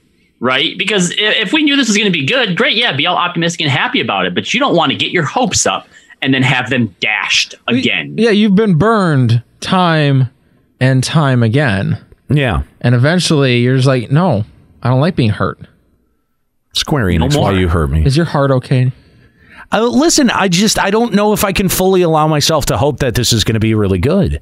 Well, no, of course not. You know? I mean, I'm not getting my hopes up for that. I'm See, w- you should do like I did when I went to see the first Tomb Raider movie. Expected utter and complete shit. That way, when it is, no problem. You're not disappointed. But if it happens to be awesome, It then, blows your fucking mind. then you get to be happy. Listen, we want to hear from you. Give us a call, Limit Break Radio on Skype, 810-515-8715, limitbreakradio.com slash Discord if you want to call in via Discord. Um, we want to know what your thoughts on uh, on on Eureka are going to be. Um, Is it gonna be good? Is are, it are okay you to hope- Yeah, are you hopeful that this could possibly be good? Uh, Morgan Freeman actually brings up another good point. Will it stay good? Well, that is almost always the trick with these events. Will Yeah. it stay relevant? And But I mean, Well- a- again, this has been in this has been in development for so long, and has been pushed back so many times. I would hope that you know it would be. It'd be more fun than queuing for it twice and then feeling like you got the most out of it. and you also hope with so, the but- dynamic with the dynamic nature of it, you know, we don't know what the spawn conditions are going to be. We don't know how long it's going to be to, you know, accomplish obj- objectives and things like that. We you know, it seems like they have put more thought into how this will satisfy people long term than maybe they have in the past. would you Well, say? and, and though I don't want to give any a lot of credence to things that they've said without showing action, there was that one line that said, "As we add more diadem, that the style of play will change and evolve." That's something that I think we've we've wanted for FF14 overall. Mm-hmm. Right, but what if we love this current playstyle so much that the thing they change it into ends up sucking? Then the stay the stay good thing is no longer. It doesn't stay good because they Yeah, they didn't well. hear the plights of the players. Uh, well, I mean, I don't know. Uh, it sounds like to me, uh, as a layman, that they would. Pro- it sounds like from that that they're planning on adding more tiers of of things to fight. It does. sounds ZNM esque. Th- it- that's that's exactly what I thought. Yeah. Because they because they had uh, clearly they had planned out the tier progression from Z- for ZNMs from the word go. The, the, the, that was already done. Right.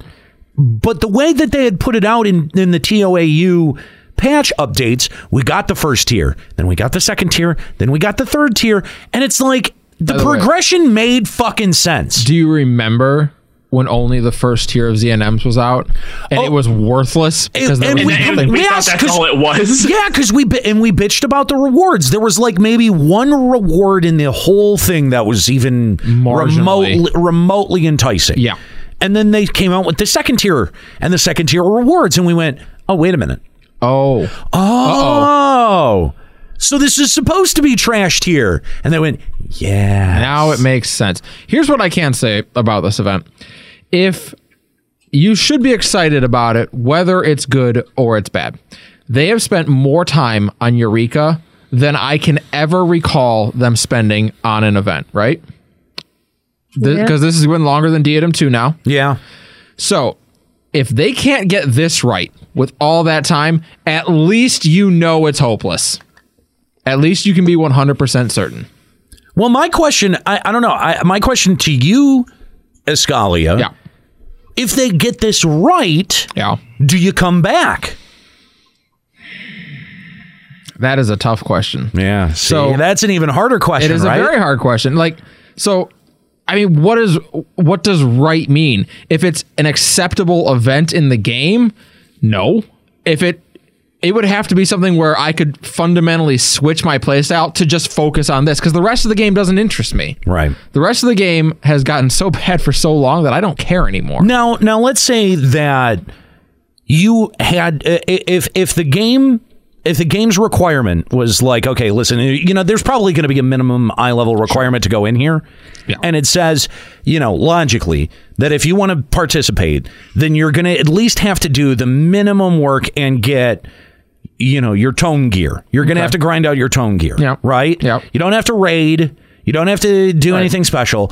But if you are logging in and you're doing your dailies and and that's it, that that's pretty much enough in terms of an expectation event.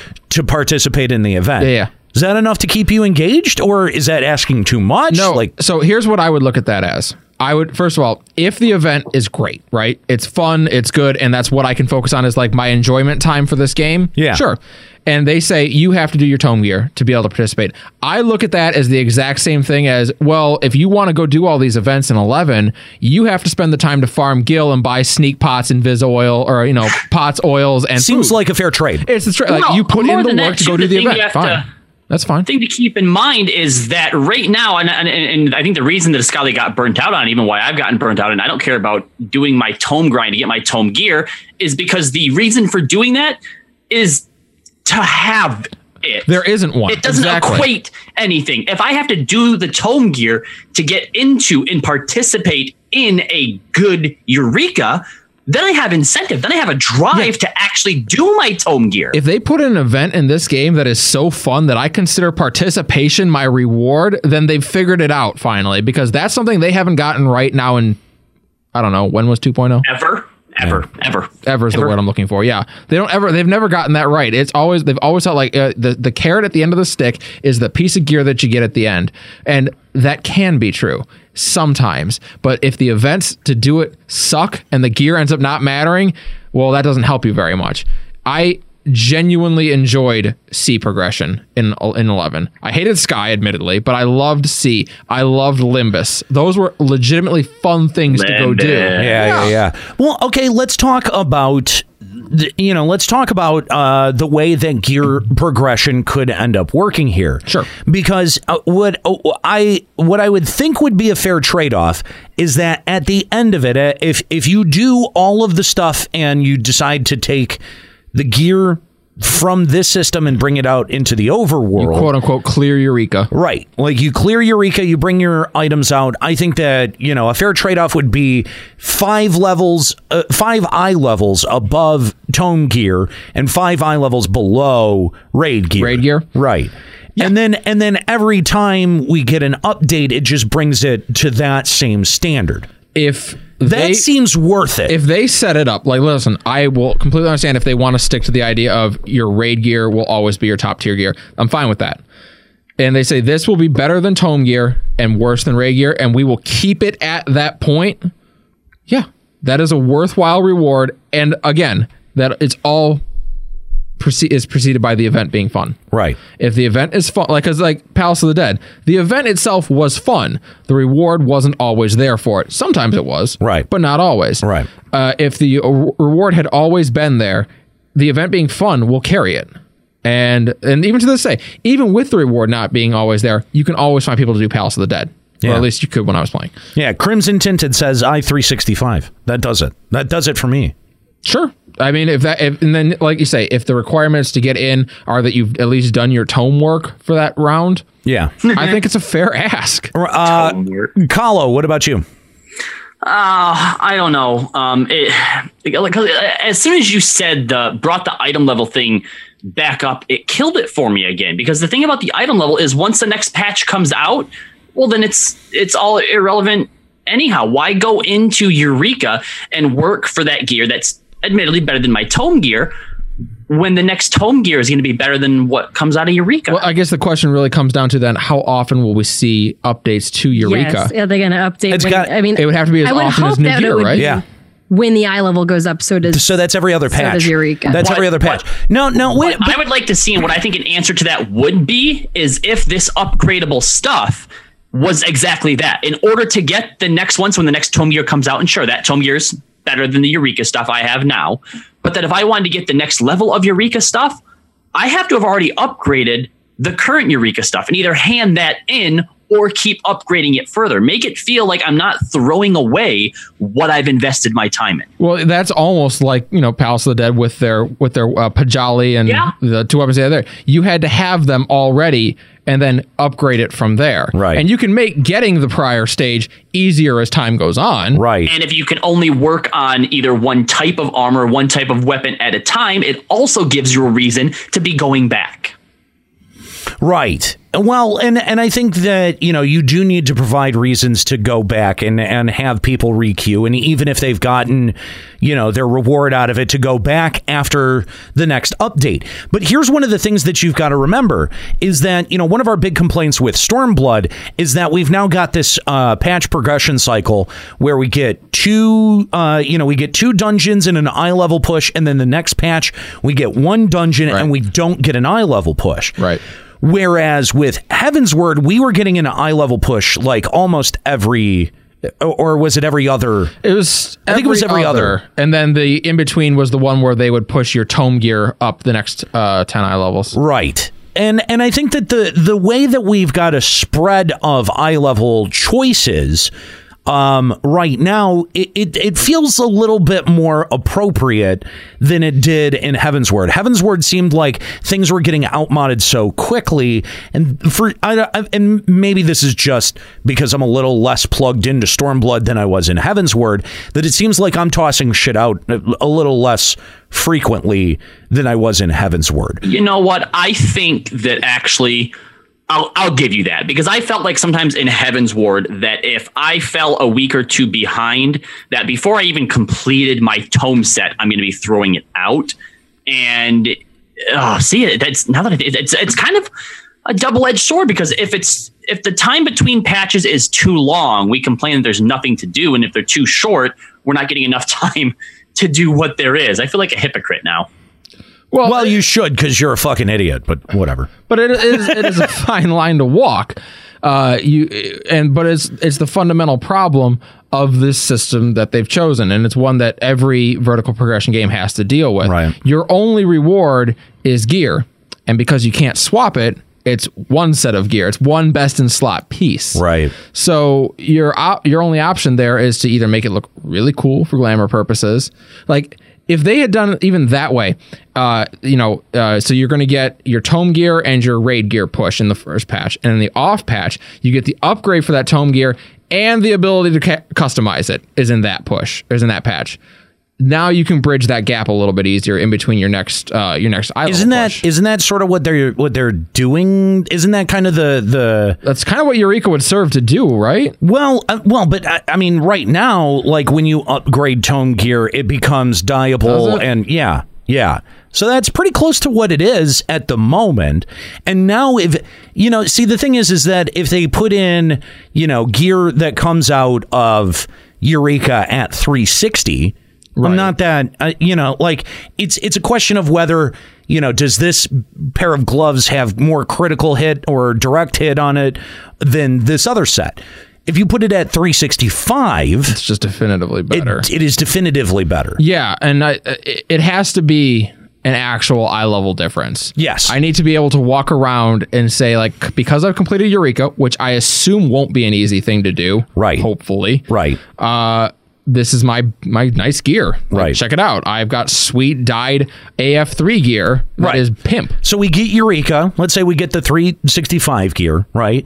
Next patch we get the next uh the next Rabinasty, right? That that's another small eye level bump and we get the ability to upgrade the tome gear that just came out in this most recent patch. Right. That actually feels like a bit more of a native progression and a natural progression. And that 365 stuff is not automatically outmodded as quickly. Right. it's not dumpstered. Yeah, like it takes a little bit more effort to upgrade the tone gear, and like to Robbie's point or to to Kahlo's point, when, i- if you do get a couple of weeks behind in your tome grinding, then you know that 365 piece does become a lot more attractive. Yeah, and I mean, you also again have an- another avenue into rating. If you don't want to do, you know, your tome grind or rab nasty, whatever, whatever it happens to be, Or you, can, do or this. you can outfit yourself faster because you've got you know 365 gear coming out of tomes, you've got the ability to upgrade it, and you've got that 365 gear that's coming out of uh you know Eureka as Right, well. right, yeah. that can help you fill in some of those holes quicker. And how about we don't get randomized stats on it this time? That would be nice. That would be. That was the outstanding. worst part about I think. Yeah, that was horrible. I, I would I would assume with the whole or I'm hoping sorry I shouldn't assume but I'm hoping with the whole upgrading thing that there is a certain aspect of we also get to decide what type of stats is going. I don't know. That's asking for a lot. I mean there there was always that point at least in the relic weapon line right where you at could some decide your point. stats. Yeah, I think that'd be actually a very cool idea for Eureka. Or, or also if the if something that you did with the elemental wheel played Yeah. into wh- how your uh, gear scaled up. Ah, interesting. See, I, I actually like the idea of being able to um, customize your gear, but through things that you have to earn through the system, you know, the the the Eureka system, right? Right. Like if there's, you know.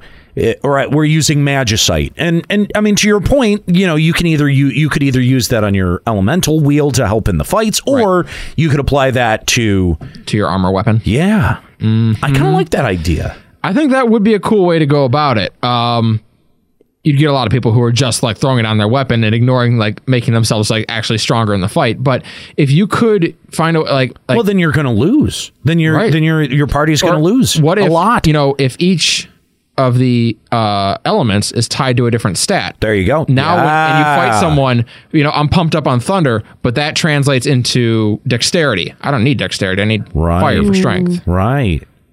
Interesting. Oh no, I got to fight a water boss, but I don't need lightning. I don't need dexterity. I got to fight with fire, so now I'm weakened. We want to hear from you. What are your some of your ideas for what could be coming with Eureka? What would you like to see? Give us a call. Limit Break Radio on Skype, 810-515-8715 or uh, limitbreakradio.com slash Discord to give us a call over Discord. Um, I think that there's a lot. I, I am more optimistic for this than I ever was for Diadem. Oh, Diadem. else? Yeah. Diadem was such a such a kick in the balls. It really was. It was a letdown. It was a, it was a letdown in every sense of the word. Diadem 1 was a kick in the balls. Diadem 2 was a kick in the balls that you were at least braced for. Yeah. You were ready. Like you're like, "All right, do it." Yeah, And yeah, then well, I that's did. probably fair. Uh, It's actually interesting too because I don't think or I don't remember with Diadem one or two them really showing us much of it before it came out. Uh, almost none of it, really. Yeah, I don't I don't remember. But the whole thing with Diadem 2 was like they had that overarching theme of like this exploration and like we want you to be discovering it as it as it comes into existence. Sure. And yes, I get that. Except that only works when what people find isn't a turd. Right. Well, and I think that they they had a real problem by designing the zone in the way that they did because you had to include flying. And I understand that, you know, they were really hyped on flying Heaven's because Ward's of whole Heaven's thing Ward. was flying, yeah. Right. And I get that. I understand that. But there was that. im- eh, There was also that problem where the minute that you introduced flying, aggro ceased to be a problem at all because there's no flying mobs. Right. Yeah. So you know, like I think in that regard, they there was definitely some, uh, you know, some some overlooked problems that they could have avoided in this. I would have liked like because flying is really a good thing, right? Like it, it does make you feel more involved in the world, but you can't do it if you don't put flying enemies in. There has to be dangers to flying. Exactly. Well, because otherwise it completely negates everything else about the zone. Like, like essentially, because it is still a game. No matter where you go, you're still playing a game. And when you have flying, the gameplay of any zone is holding W in space. Can I can I just say can I just say that I think the thing that excites me the most about this is that it's not clearly like from eh, you know the the space that Eureka inhabits is not clearly Alamegan or uh or or Doman. You yeah, know I'm what not I mean? sure where this is. Yeah, I don't know where this takes like place. said, and I, look- kind of like that. When I looked at the architecture, I'm like, this reminds me of Vanadil. It do- uh, to me, it had that kind of. Maybe it's just because it's so Well- thrown together. I, I really want. I, I- I'm curious where on the overmap, uh, on the overworld, this this Yeah. is supposed to be. Remember, this is still a theme park MMO, so maybe this is their callback to Is this- FF11. Yeah, this is gonna be Vanadil land. This is their FF11 ride. I'll tell you what, if it was, I would come back for it. Jeez, of I hate that I would, but I would. I would have to come back, and just because, like, just like the the the hope of getting a little extra FF11 lore out of it, I would. Well, no, I, I- I think I think the reason that I bring that up is because again, you know, as we said with Diadem, they had built in flying as a core part of how you get around on that on that zone. Right. Uh, there's no swimming in this that I see. I didn't see any Oh, gosh, swimming. I would, I would assume not. Yeah, you're right. No, this what this looks very Although- 2.0 esque. Although, what would be cool is if there was maybe a body of water that you could jump into, swim to the bottom of, and then that's that's the tunnel to get to another section of the map. That's a cool way of doing That'd be swimming. cool. Because it's because you yeah you don't you don't immediately think about that. You know like um uh in the locks right that part uh where they they have you it's like a small body of water you go down and then it's like this bigger section Yeah, yeah. Mm-hmm. that opens up. I would love to see something like that in here. A clever way of using swimming that's not just like oh we're gonna show off swimming now. yeah, that would be cool. I mean, and then you get down there, and Nigel Lyle's just down there, and you're like, what? Whoa, that's crazy. Let's go to our phone lines and talk to Abel Sunreaver of Phoenix. What's going on, Abel? Oh, hey, um, well, nothing much. Um, I just uh, did my leveling queue for the day. Um, yeah, I just wanted to to uh, just say that I've been a long time listener, and uh, it's good to uh, speak to you. I've been speaking to Juxta a bit, like ten years ago or something. Sorry, I'm very sorry for we're- that. Oh, yeah, we sorry. try not to let Oh. him talk to people. Sorry, yeah. Oh, why why would you be sorry? He's like the coolest guy ever. Oh my Uh, god. No, no, you don't have to. You, he's not here. You don't have to lie. It's Juxta- okay. Juxta, is that I'm you? not lying. I'm not lying. Juxtaposition. yeah, yeah, I like Not it. juxtatober. Um, well, I, I I really wanted to speak about like Diadem, um, and um, what what it seems to be like Eureka is going to be like Diadem 3.0, um, but like I I haven't really um, uh, looked into it that much, but I, I would I would expect something with more longevity than what we have today, because you know it's like you said, it's patch after patch, and I would really like it to be more of um, well, how how would I say like um, well, Fi- Final Fantasy Eleven style. Like you, you have gear that that could keep on for for years, essentially, right? Your your defending ring is re- relevant today, right? Yeah. Yep. Ten percent Um, damage down. Yeah. so something like that would uh, would um, uh, be app- appreciated, actually. Like let, let let's say um, let's say we would um, much like the uh, the relic gear, we would upgrade it after each patch. Uh-huh. Uh, Um, so so we would have longevity that way, and have like an event that we could do. Um, Yeah, every patch. Because I mean, uh, every every guy isn't or girl, sorry, uh, isn't going to be able to to do raids and shit. Um, Sorry for swearing, by the way. Uh, Saying What the fuck are you talking about? Yeah, you don't have to apologize for swearing. I thought you've listened to this program before. No, so here's here's the thing. I To your- have. Uh, I'm I'm Swedish, dude. I have to be nice. I'm like the. the Oh, it's like built into their DNA. Oh, fair enough. All right. It- it- it's like European Canadian. All right. to your point, caller. European Canadian. About I love that he defending has ring. enough uh, frame of reference to make that joke. Yeah. Uh, so about defending ring, I think a piece of gear that you could keep forever and just upgrade constantly every patch yeah. would be an awesome idea, particularly on the ring where you have to deal with that stupid bullshit of not being able to have two of the same ring. That's a great point. That would be an outstanding addition That's to this actually game. that's actually a really really good point. But guys, when I start playing in 5.0, that means I have to go all the way back and start it from the upgrade process back in the beginning. But I mean, well, But Eleven had a scaling ring, uh, the, the Rajas ring, and it was, uh, you know, fucking relevant all the way to the end. And you you got that for completing COP, which was very difficult and took a really long time. And it was and literally Rogers ring only within the last you know year has that become irrelevant. And and here's the thing is that it's a reward like that that something like savage raiding is missing. Oh god. Where yeah. you're like, "Oh, that's a long-term reward that I can use forever." And you don't have and it doesn't you don't have to put tons of them out there. It can be one piece of gear. It can it, it can be a ring. Well, yeah, straight up, like they could just do. Uh, okay, there's gonna be 12 floors. Guess what? This ring upgrades 12 times, and each time you clear a savage floor, it goes up. There you Done. go. and it will last you the entire expansion. Yeah. Ta-da! Yeah. Yeah. Why, uh, why Square Enix? Why why is it that a podcast that uh, are mostly filled with assholes has to come up with ideas like this? Mostly. Oh, Nika. Yeah, I guess she's not an asshole. Thank you. Uh, I didn't mean that as a compliment. okay. I know. Anyway, uh, Abel, thanks for the call. Appreciate hearing from you. Oh, thanks, and um, yeah, I'll keep listening. No, Do you- that. No, you keep. No, I will. listening. Don't worry about it. Yeah, that's I will. right. All right. Thanks, Abel. We appreciate it. If you want to give us a call, Limit Break Radio on Skype, 810 515 8715. LimitBreakRadio.com slash Discord. Would really like to hear from you about your opinions on Eureka. We've waited so long to get any information about this system.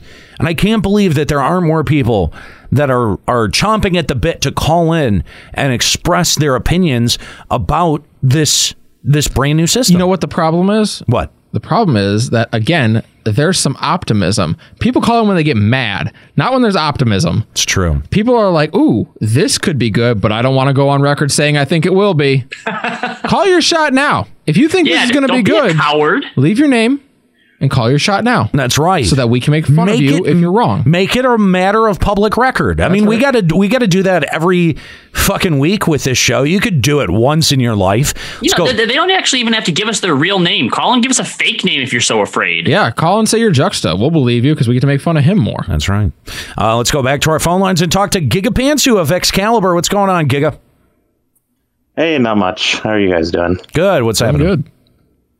Uh, there was a topic in the chat earlier I wanted to bring to you guys about the timer and uh, like I don't I don't know the technical side of it, but you know this it's 2018 and having you know instant server issues to to needing a uh, a timer on everything seems kind of pointless. And with Eureka still having a timer, like this mode which is supposed to be touted on its exploration and discovery and and farming stuff and then just to slap a timer on it even if it is three hours kind of pulls you out of it i don't know it just feels really bad I think typically when you get things like this, it's pe- them trying to avoid everyone and their mother going in there and AFKing in there. Yeah. Yes. It's usually 100%. That's the biggest thing. Yeah. But I think I'm hoping that it is what I was hoping Diadem was originally. That there are so many different things to do inside that you have to choose how to use your time wisely. Like, Yeah, I do you think- decide to farm in think- this area, think or about- do you Yes. decide to go after this NM, or do you decide, you know, so Right. that way you have to figure out what you would like to do each time you go in, because or you can't just do it all. And, and and here's the thing: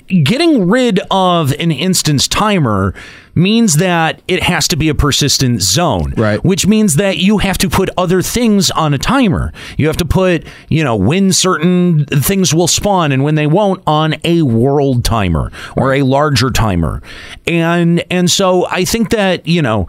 Uh, if if Square Enix wanted to add a persistent zone, the, an endgame zone into the game, that they could do that, and, we would be in support of it, and and it wouldn't be the worst thing. They've done it before. That's what Sea and Sky were in FF11. Yeah, it can be done. Um, I think that you know. Uh, doing the instanced way and doing it with a timer is, eh, I think, serves to Nika's point where you actually have to make decisions about how you're going to be spending your time, and you end up uh, disrupting and not completely avoiding, but disrupting things like AFK uh, claimers or botters or things like that. And that used to be a very big problem in overworld zones in games like FF11. And think, and think about Abyssia. You did have a timer in there. You were just able to do things to extend that timer infinitely if you want. But you had to put the work into that. You had to have your blue or your Azure Light built up, and you had to get the time boxes if you wanted to keep extending yourself. Right. And you couldn't you couldn't extend your time to a point where you could comfortably AFK. No, you, at most you were always two hours. I want to say was your absolute Right. max, Right. Or ninety minutes. It might have been just been ninety minutes actually. So I, I, I, don't, remember. But um, I do think that that's a really good point. That you know, I, and and and again, y- to Nika's point, uh, it avoids congestion. You know, if you put out a new zone and say, "Oh, this is our new endgame zone," everyone's going to flock and flood there, and you're going to have. Dude, do you remember how people used to AFK up in Sky? Oh, everywhere. I'm this a is also teleporter. this also is more in line with the the the type of play sessions that Square Enix has always encouraged, right? If it's in just a new zone, as Nero said, everything else has to be set on timers. So do you log in and oh crap, I just missed the one NN that I want. Now I have to wait what? Five hours, wait again till tomorrow. Right. Whereas when it's a three hour instance, every time you go in, it's been reset. And now you have a chance, if that's what you want to try and focus on getting, to then go after. Right. And so I, I do think that this would lend itself nicely to having some sort of cost of entry. I like rather than just, you know, like, oh, you can queue up and go in. That's what you, re- when you really start to get what Nika was alluding to, this element of choice. Because if, if the only choice is like, oh, what am I going to get this time, as opposed to what am I spending my money to try to go get, I think that's where you would actually get a lot more intrigue. But like with how it where to cost go. a million guild enter dynamics every time. Right. And it- yeah, exactly. It cost someone a million gil to enter, and they had to make that decision when they entered. Is this a farming run? Is this a uh, AF run? Is Or this a, a run through clear the run? relic pieces. Yeah, exactly. You had to make that decision, and that the cost of that decision was a million gil. Now in 14 that might not be such a big deal but there are things you could put as that cost what if the cost to enter this zone was 50 of your tome Well, and and I think Satori brings up a really good point in the chat uh, also, so we can do stuff cross server. That's, I mean, you know, you want to Oh, point. you Great want point. yeah, you want you want to talk, Oh. you want to talk about how many problems having cross server access solves. You can't have that unless your game is yeah, your game is is sectioned off by instances and and yeah like i i I think that that's a very very fair, fair point a fair and valid point you don't want these gigantic endgame zones to be empty because if they, if it's server specific then yeah no one's going to be in there go go into sky today tell me how that is right it's empty yeah yeah See, unless your name is WoW, though, that's not an issue. Yeah, but the thing is, you know how long Sky wasn't empty? Like that's true. 10 years. That- I mean, that's fair. Like, You Sky know, stayed they- relevant a long time. They did, did. they get their money's worth on those design dollars. Yeah. Yeah. Yeah, absolutely. Giga, thanks for the call. We appreciate hearing from you. Limit Break Radio on Skype, 810-515-8715, limitbreakradio.com slash Discord. Do you have some thoughts on Eureka that you want to share? If we have a couple more calls, we'll uh, we'll extend the running time of uh, of Limit Break Radio by a little bit, but not by much. By the way, coming up next on the uh, stream on uh, the twitch.tv slash Limit Break Radio, we'll have our weekly re-air of Checkpoint Radio. Stick around. because we've got some uh, fun discussions going down on the show today, including a conversation with Dr. Matthew Thompson of the University of Michigan, talking about uh, video game music and the uh, incredibly cool uh, class that he teaches on video game music at the University of Michigan. So, Oh, how cool is that? Yeah, it is. It it's and it's a great like Nika. If you haven't gotten to hear this one yet, it's so good. It's a really good conversation. That's all coming up uh, this week on uh, Checkpoint Radio. Stick around. You- You can uh, catch that right after Limit Break Radio live here on twitch.tv slash Limit Break Radio or visit our Mixcloud, mixcloud.com slash Checkpoint Radio uh, on Tuesdays when we upload on-demand versions of the show. Um, it's weird. I have we have not ended a show with optimism in a long we have to think time. of something bad to say, guys. This is something. What's something bad we could say? Yeah, this Fuck is not this game. Yeah, this is not what I was anticipating when I was coming back for a week. Like I was expecting to kind of pick up where we left off. February Fools. None of it's true. So yeah, this is this is strange. There is a degree of optimism in the room. Even me, like I'll tell you what, I'm not. They have to prove it to me before I come back. But you better believe I'll be keeping my eye on it. Interesting. That said, uh, when I did uninstall the game, I did so one day before my uh, sub was set to renew for six more months. Whew, dodged a bullet on that one. that would have sucked. Yeah. Well, I, I I do the monthly. Oh, No, I, I do this. I do the six months or whatever. No, I but don't. uh, because I'm not going anywhere. Let's be real. Um, but Let's be real. I do, but I do know that like Surin, he hasn't even played since the new patch dropped, and he's waiting for Eureka to decide who's going to play or not. So It is. It does feel like a make or break event. It sort of does. doesn't it? It's like this. There is no like. Even with Diadem two, we'd already heard like a rumbling of Eureka. It was like, oh, this is gonna be the next big thing. Yeah. This one is it. Like Yeah. if Eureka flops, they're not gonna be able to come out and say, check out this event we got coming on the horizon. Everyone's gonna be like, yeah, fuck you. yeah, okay. Yeah, exactly. No one's gonna believe you can do it. So this is it. We'll see. We'll see. We'll see. It is definitely make or break time. But uh, listen, uh, thank you guys for uh, checking out uh, Limit Break Radio for today. I want to thank our callers, Abel and Gigapantsu. Uh, it was nice hearing from you guys. Uh, if you want to call in next week, I'm sure that we're still going to be talking about this. Uh, d- go ahead and uh, add Limit Break Radio on Skype. Uh, you know, put it in your phone, 810 515 8715. And uh, feel free to join our Discord anytime. Chat along with us. That's limitbreakradio.com slash Discord. Uh, so does this mean this does this mean you're gonna be coming back next week, Gascalia? Or no? No? Maybe. Oh. I don't know. What are we doing next week? I don't know. Oh. Maybe play some improv games? I have no idea. Possibly. Surprise. We'll figure it out. We'll talk about it on Wednesday at Checkpoint. We'll see, guys. Uh, anyway, uh, yeah, because that that was our plan for today, and then uh, Well, the weather made like it would have been hard to do improv with two people in studio. yeah, That would have been tough. Snow Elzebub decided Snow to have Elzebub. uh, some uh, I will say- something to say about if we that. did it next week, we would have Chris, me, Robbie, and you all in studio. and, no, Nika and to no worry Nika about. to Oh, drag down the comedy. Yeah, I she won't hates be doing here next improv week. anyway. But uh, if anyone's going to be at Katsucon, come say hi. I'll be Shut there. up. I don't think anyone's going to be at concert. Um, I'm sure people will be. I met up with people at MacFest, and I'm sure that the same type of people will be at Katsucon. I- I'm going to Katsucon. Are you? No. Okay. I was gonna say, no, you're not. Don't don't lie to me. Anyway, if you're going to be out at Katsucon, make sure to uh, poke, poke Nika on social media. Let her know that Please you're going to do. be there. uh, Poke her metaphorically, Yes, please. metaphorically, and uh, let her know that you're going to be there. uh, and uh, and yeah, I think that's going to be it for uh, Limit Break Radio this week. Escali, it was nice having you back. It was good to be here, actually. Yeah. I actually really enjoyed it.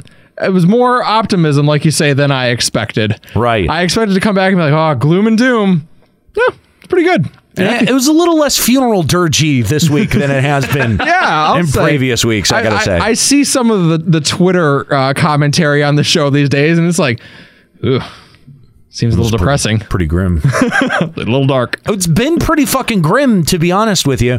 And and the thing is is that you know one of the one of the comments that I had seen at least on Twitter this past week was like uh, someone who was just flat out frustrated being in the second week of a patch and being sick of it already. And they're like I can't like why does Square Enix charge for monthly subs? They should just charge for weekly subs cuz I'm done with it after the first week. and I'm Well, like first of all- fuck, that's a great point. We are right there with you. Yeah. And like, you're frustrated at being sick of it a week after the patch. Welcome to us since 3.3. That's exactly what we've been saying. That's exactly what we've been saying is the problem. But I think a system like this is really interesting.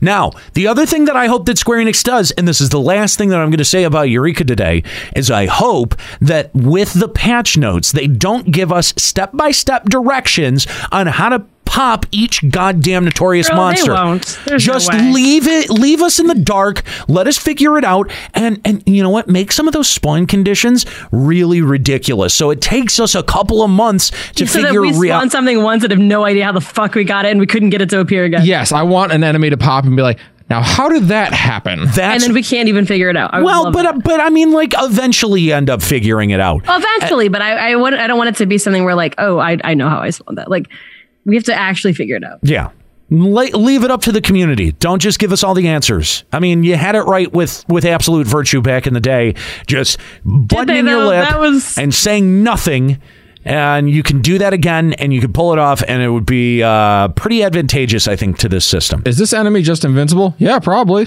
Maybe. Well, that's I don't know. That's not the same thing as saying yes, is it? You should fight him more. is this like when uh, what's his face said the best item in Dark Souls is the pendant? What? Maybe. I don't know. You should get the pendant. It's crazy. If you tried swimming to the bottom of the lake and uh, trying to, you know, put the pendant, I don't know. If you get the pendant, you can probably beat Absolute Virtue. That's a different game. Yeah, it's crazy. Seems Yeah, rough. I mean, just try and figure it out. Anyway, all right, that's going to do it here for Limit Break Radio. I want to thank everyone for tuning in today. Uh, again, I want to thank our callers. And of course, I want to thank my crew, Escalia, for uh, returning today, as well as uh, Nika and Kahlo for being here via Zoom. I'm an hero. Keep listening.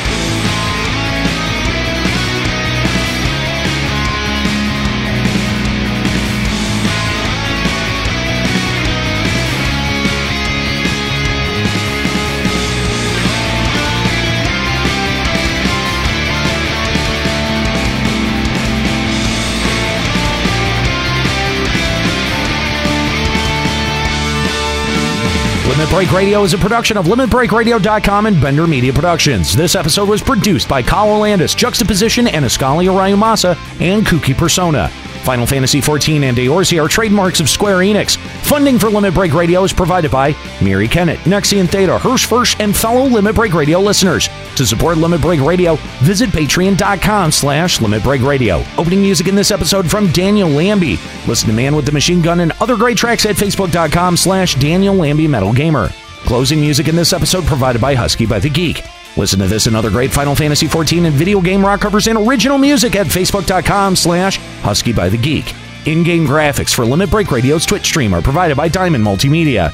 Check out their line of AMD graphics cards and other hardware at diamondmm.com. Limit Break Radio and its hosts are solely responsible for its content.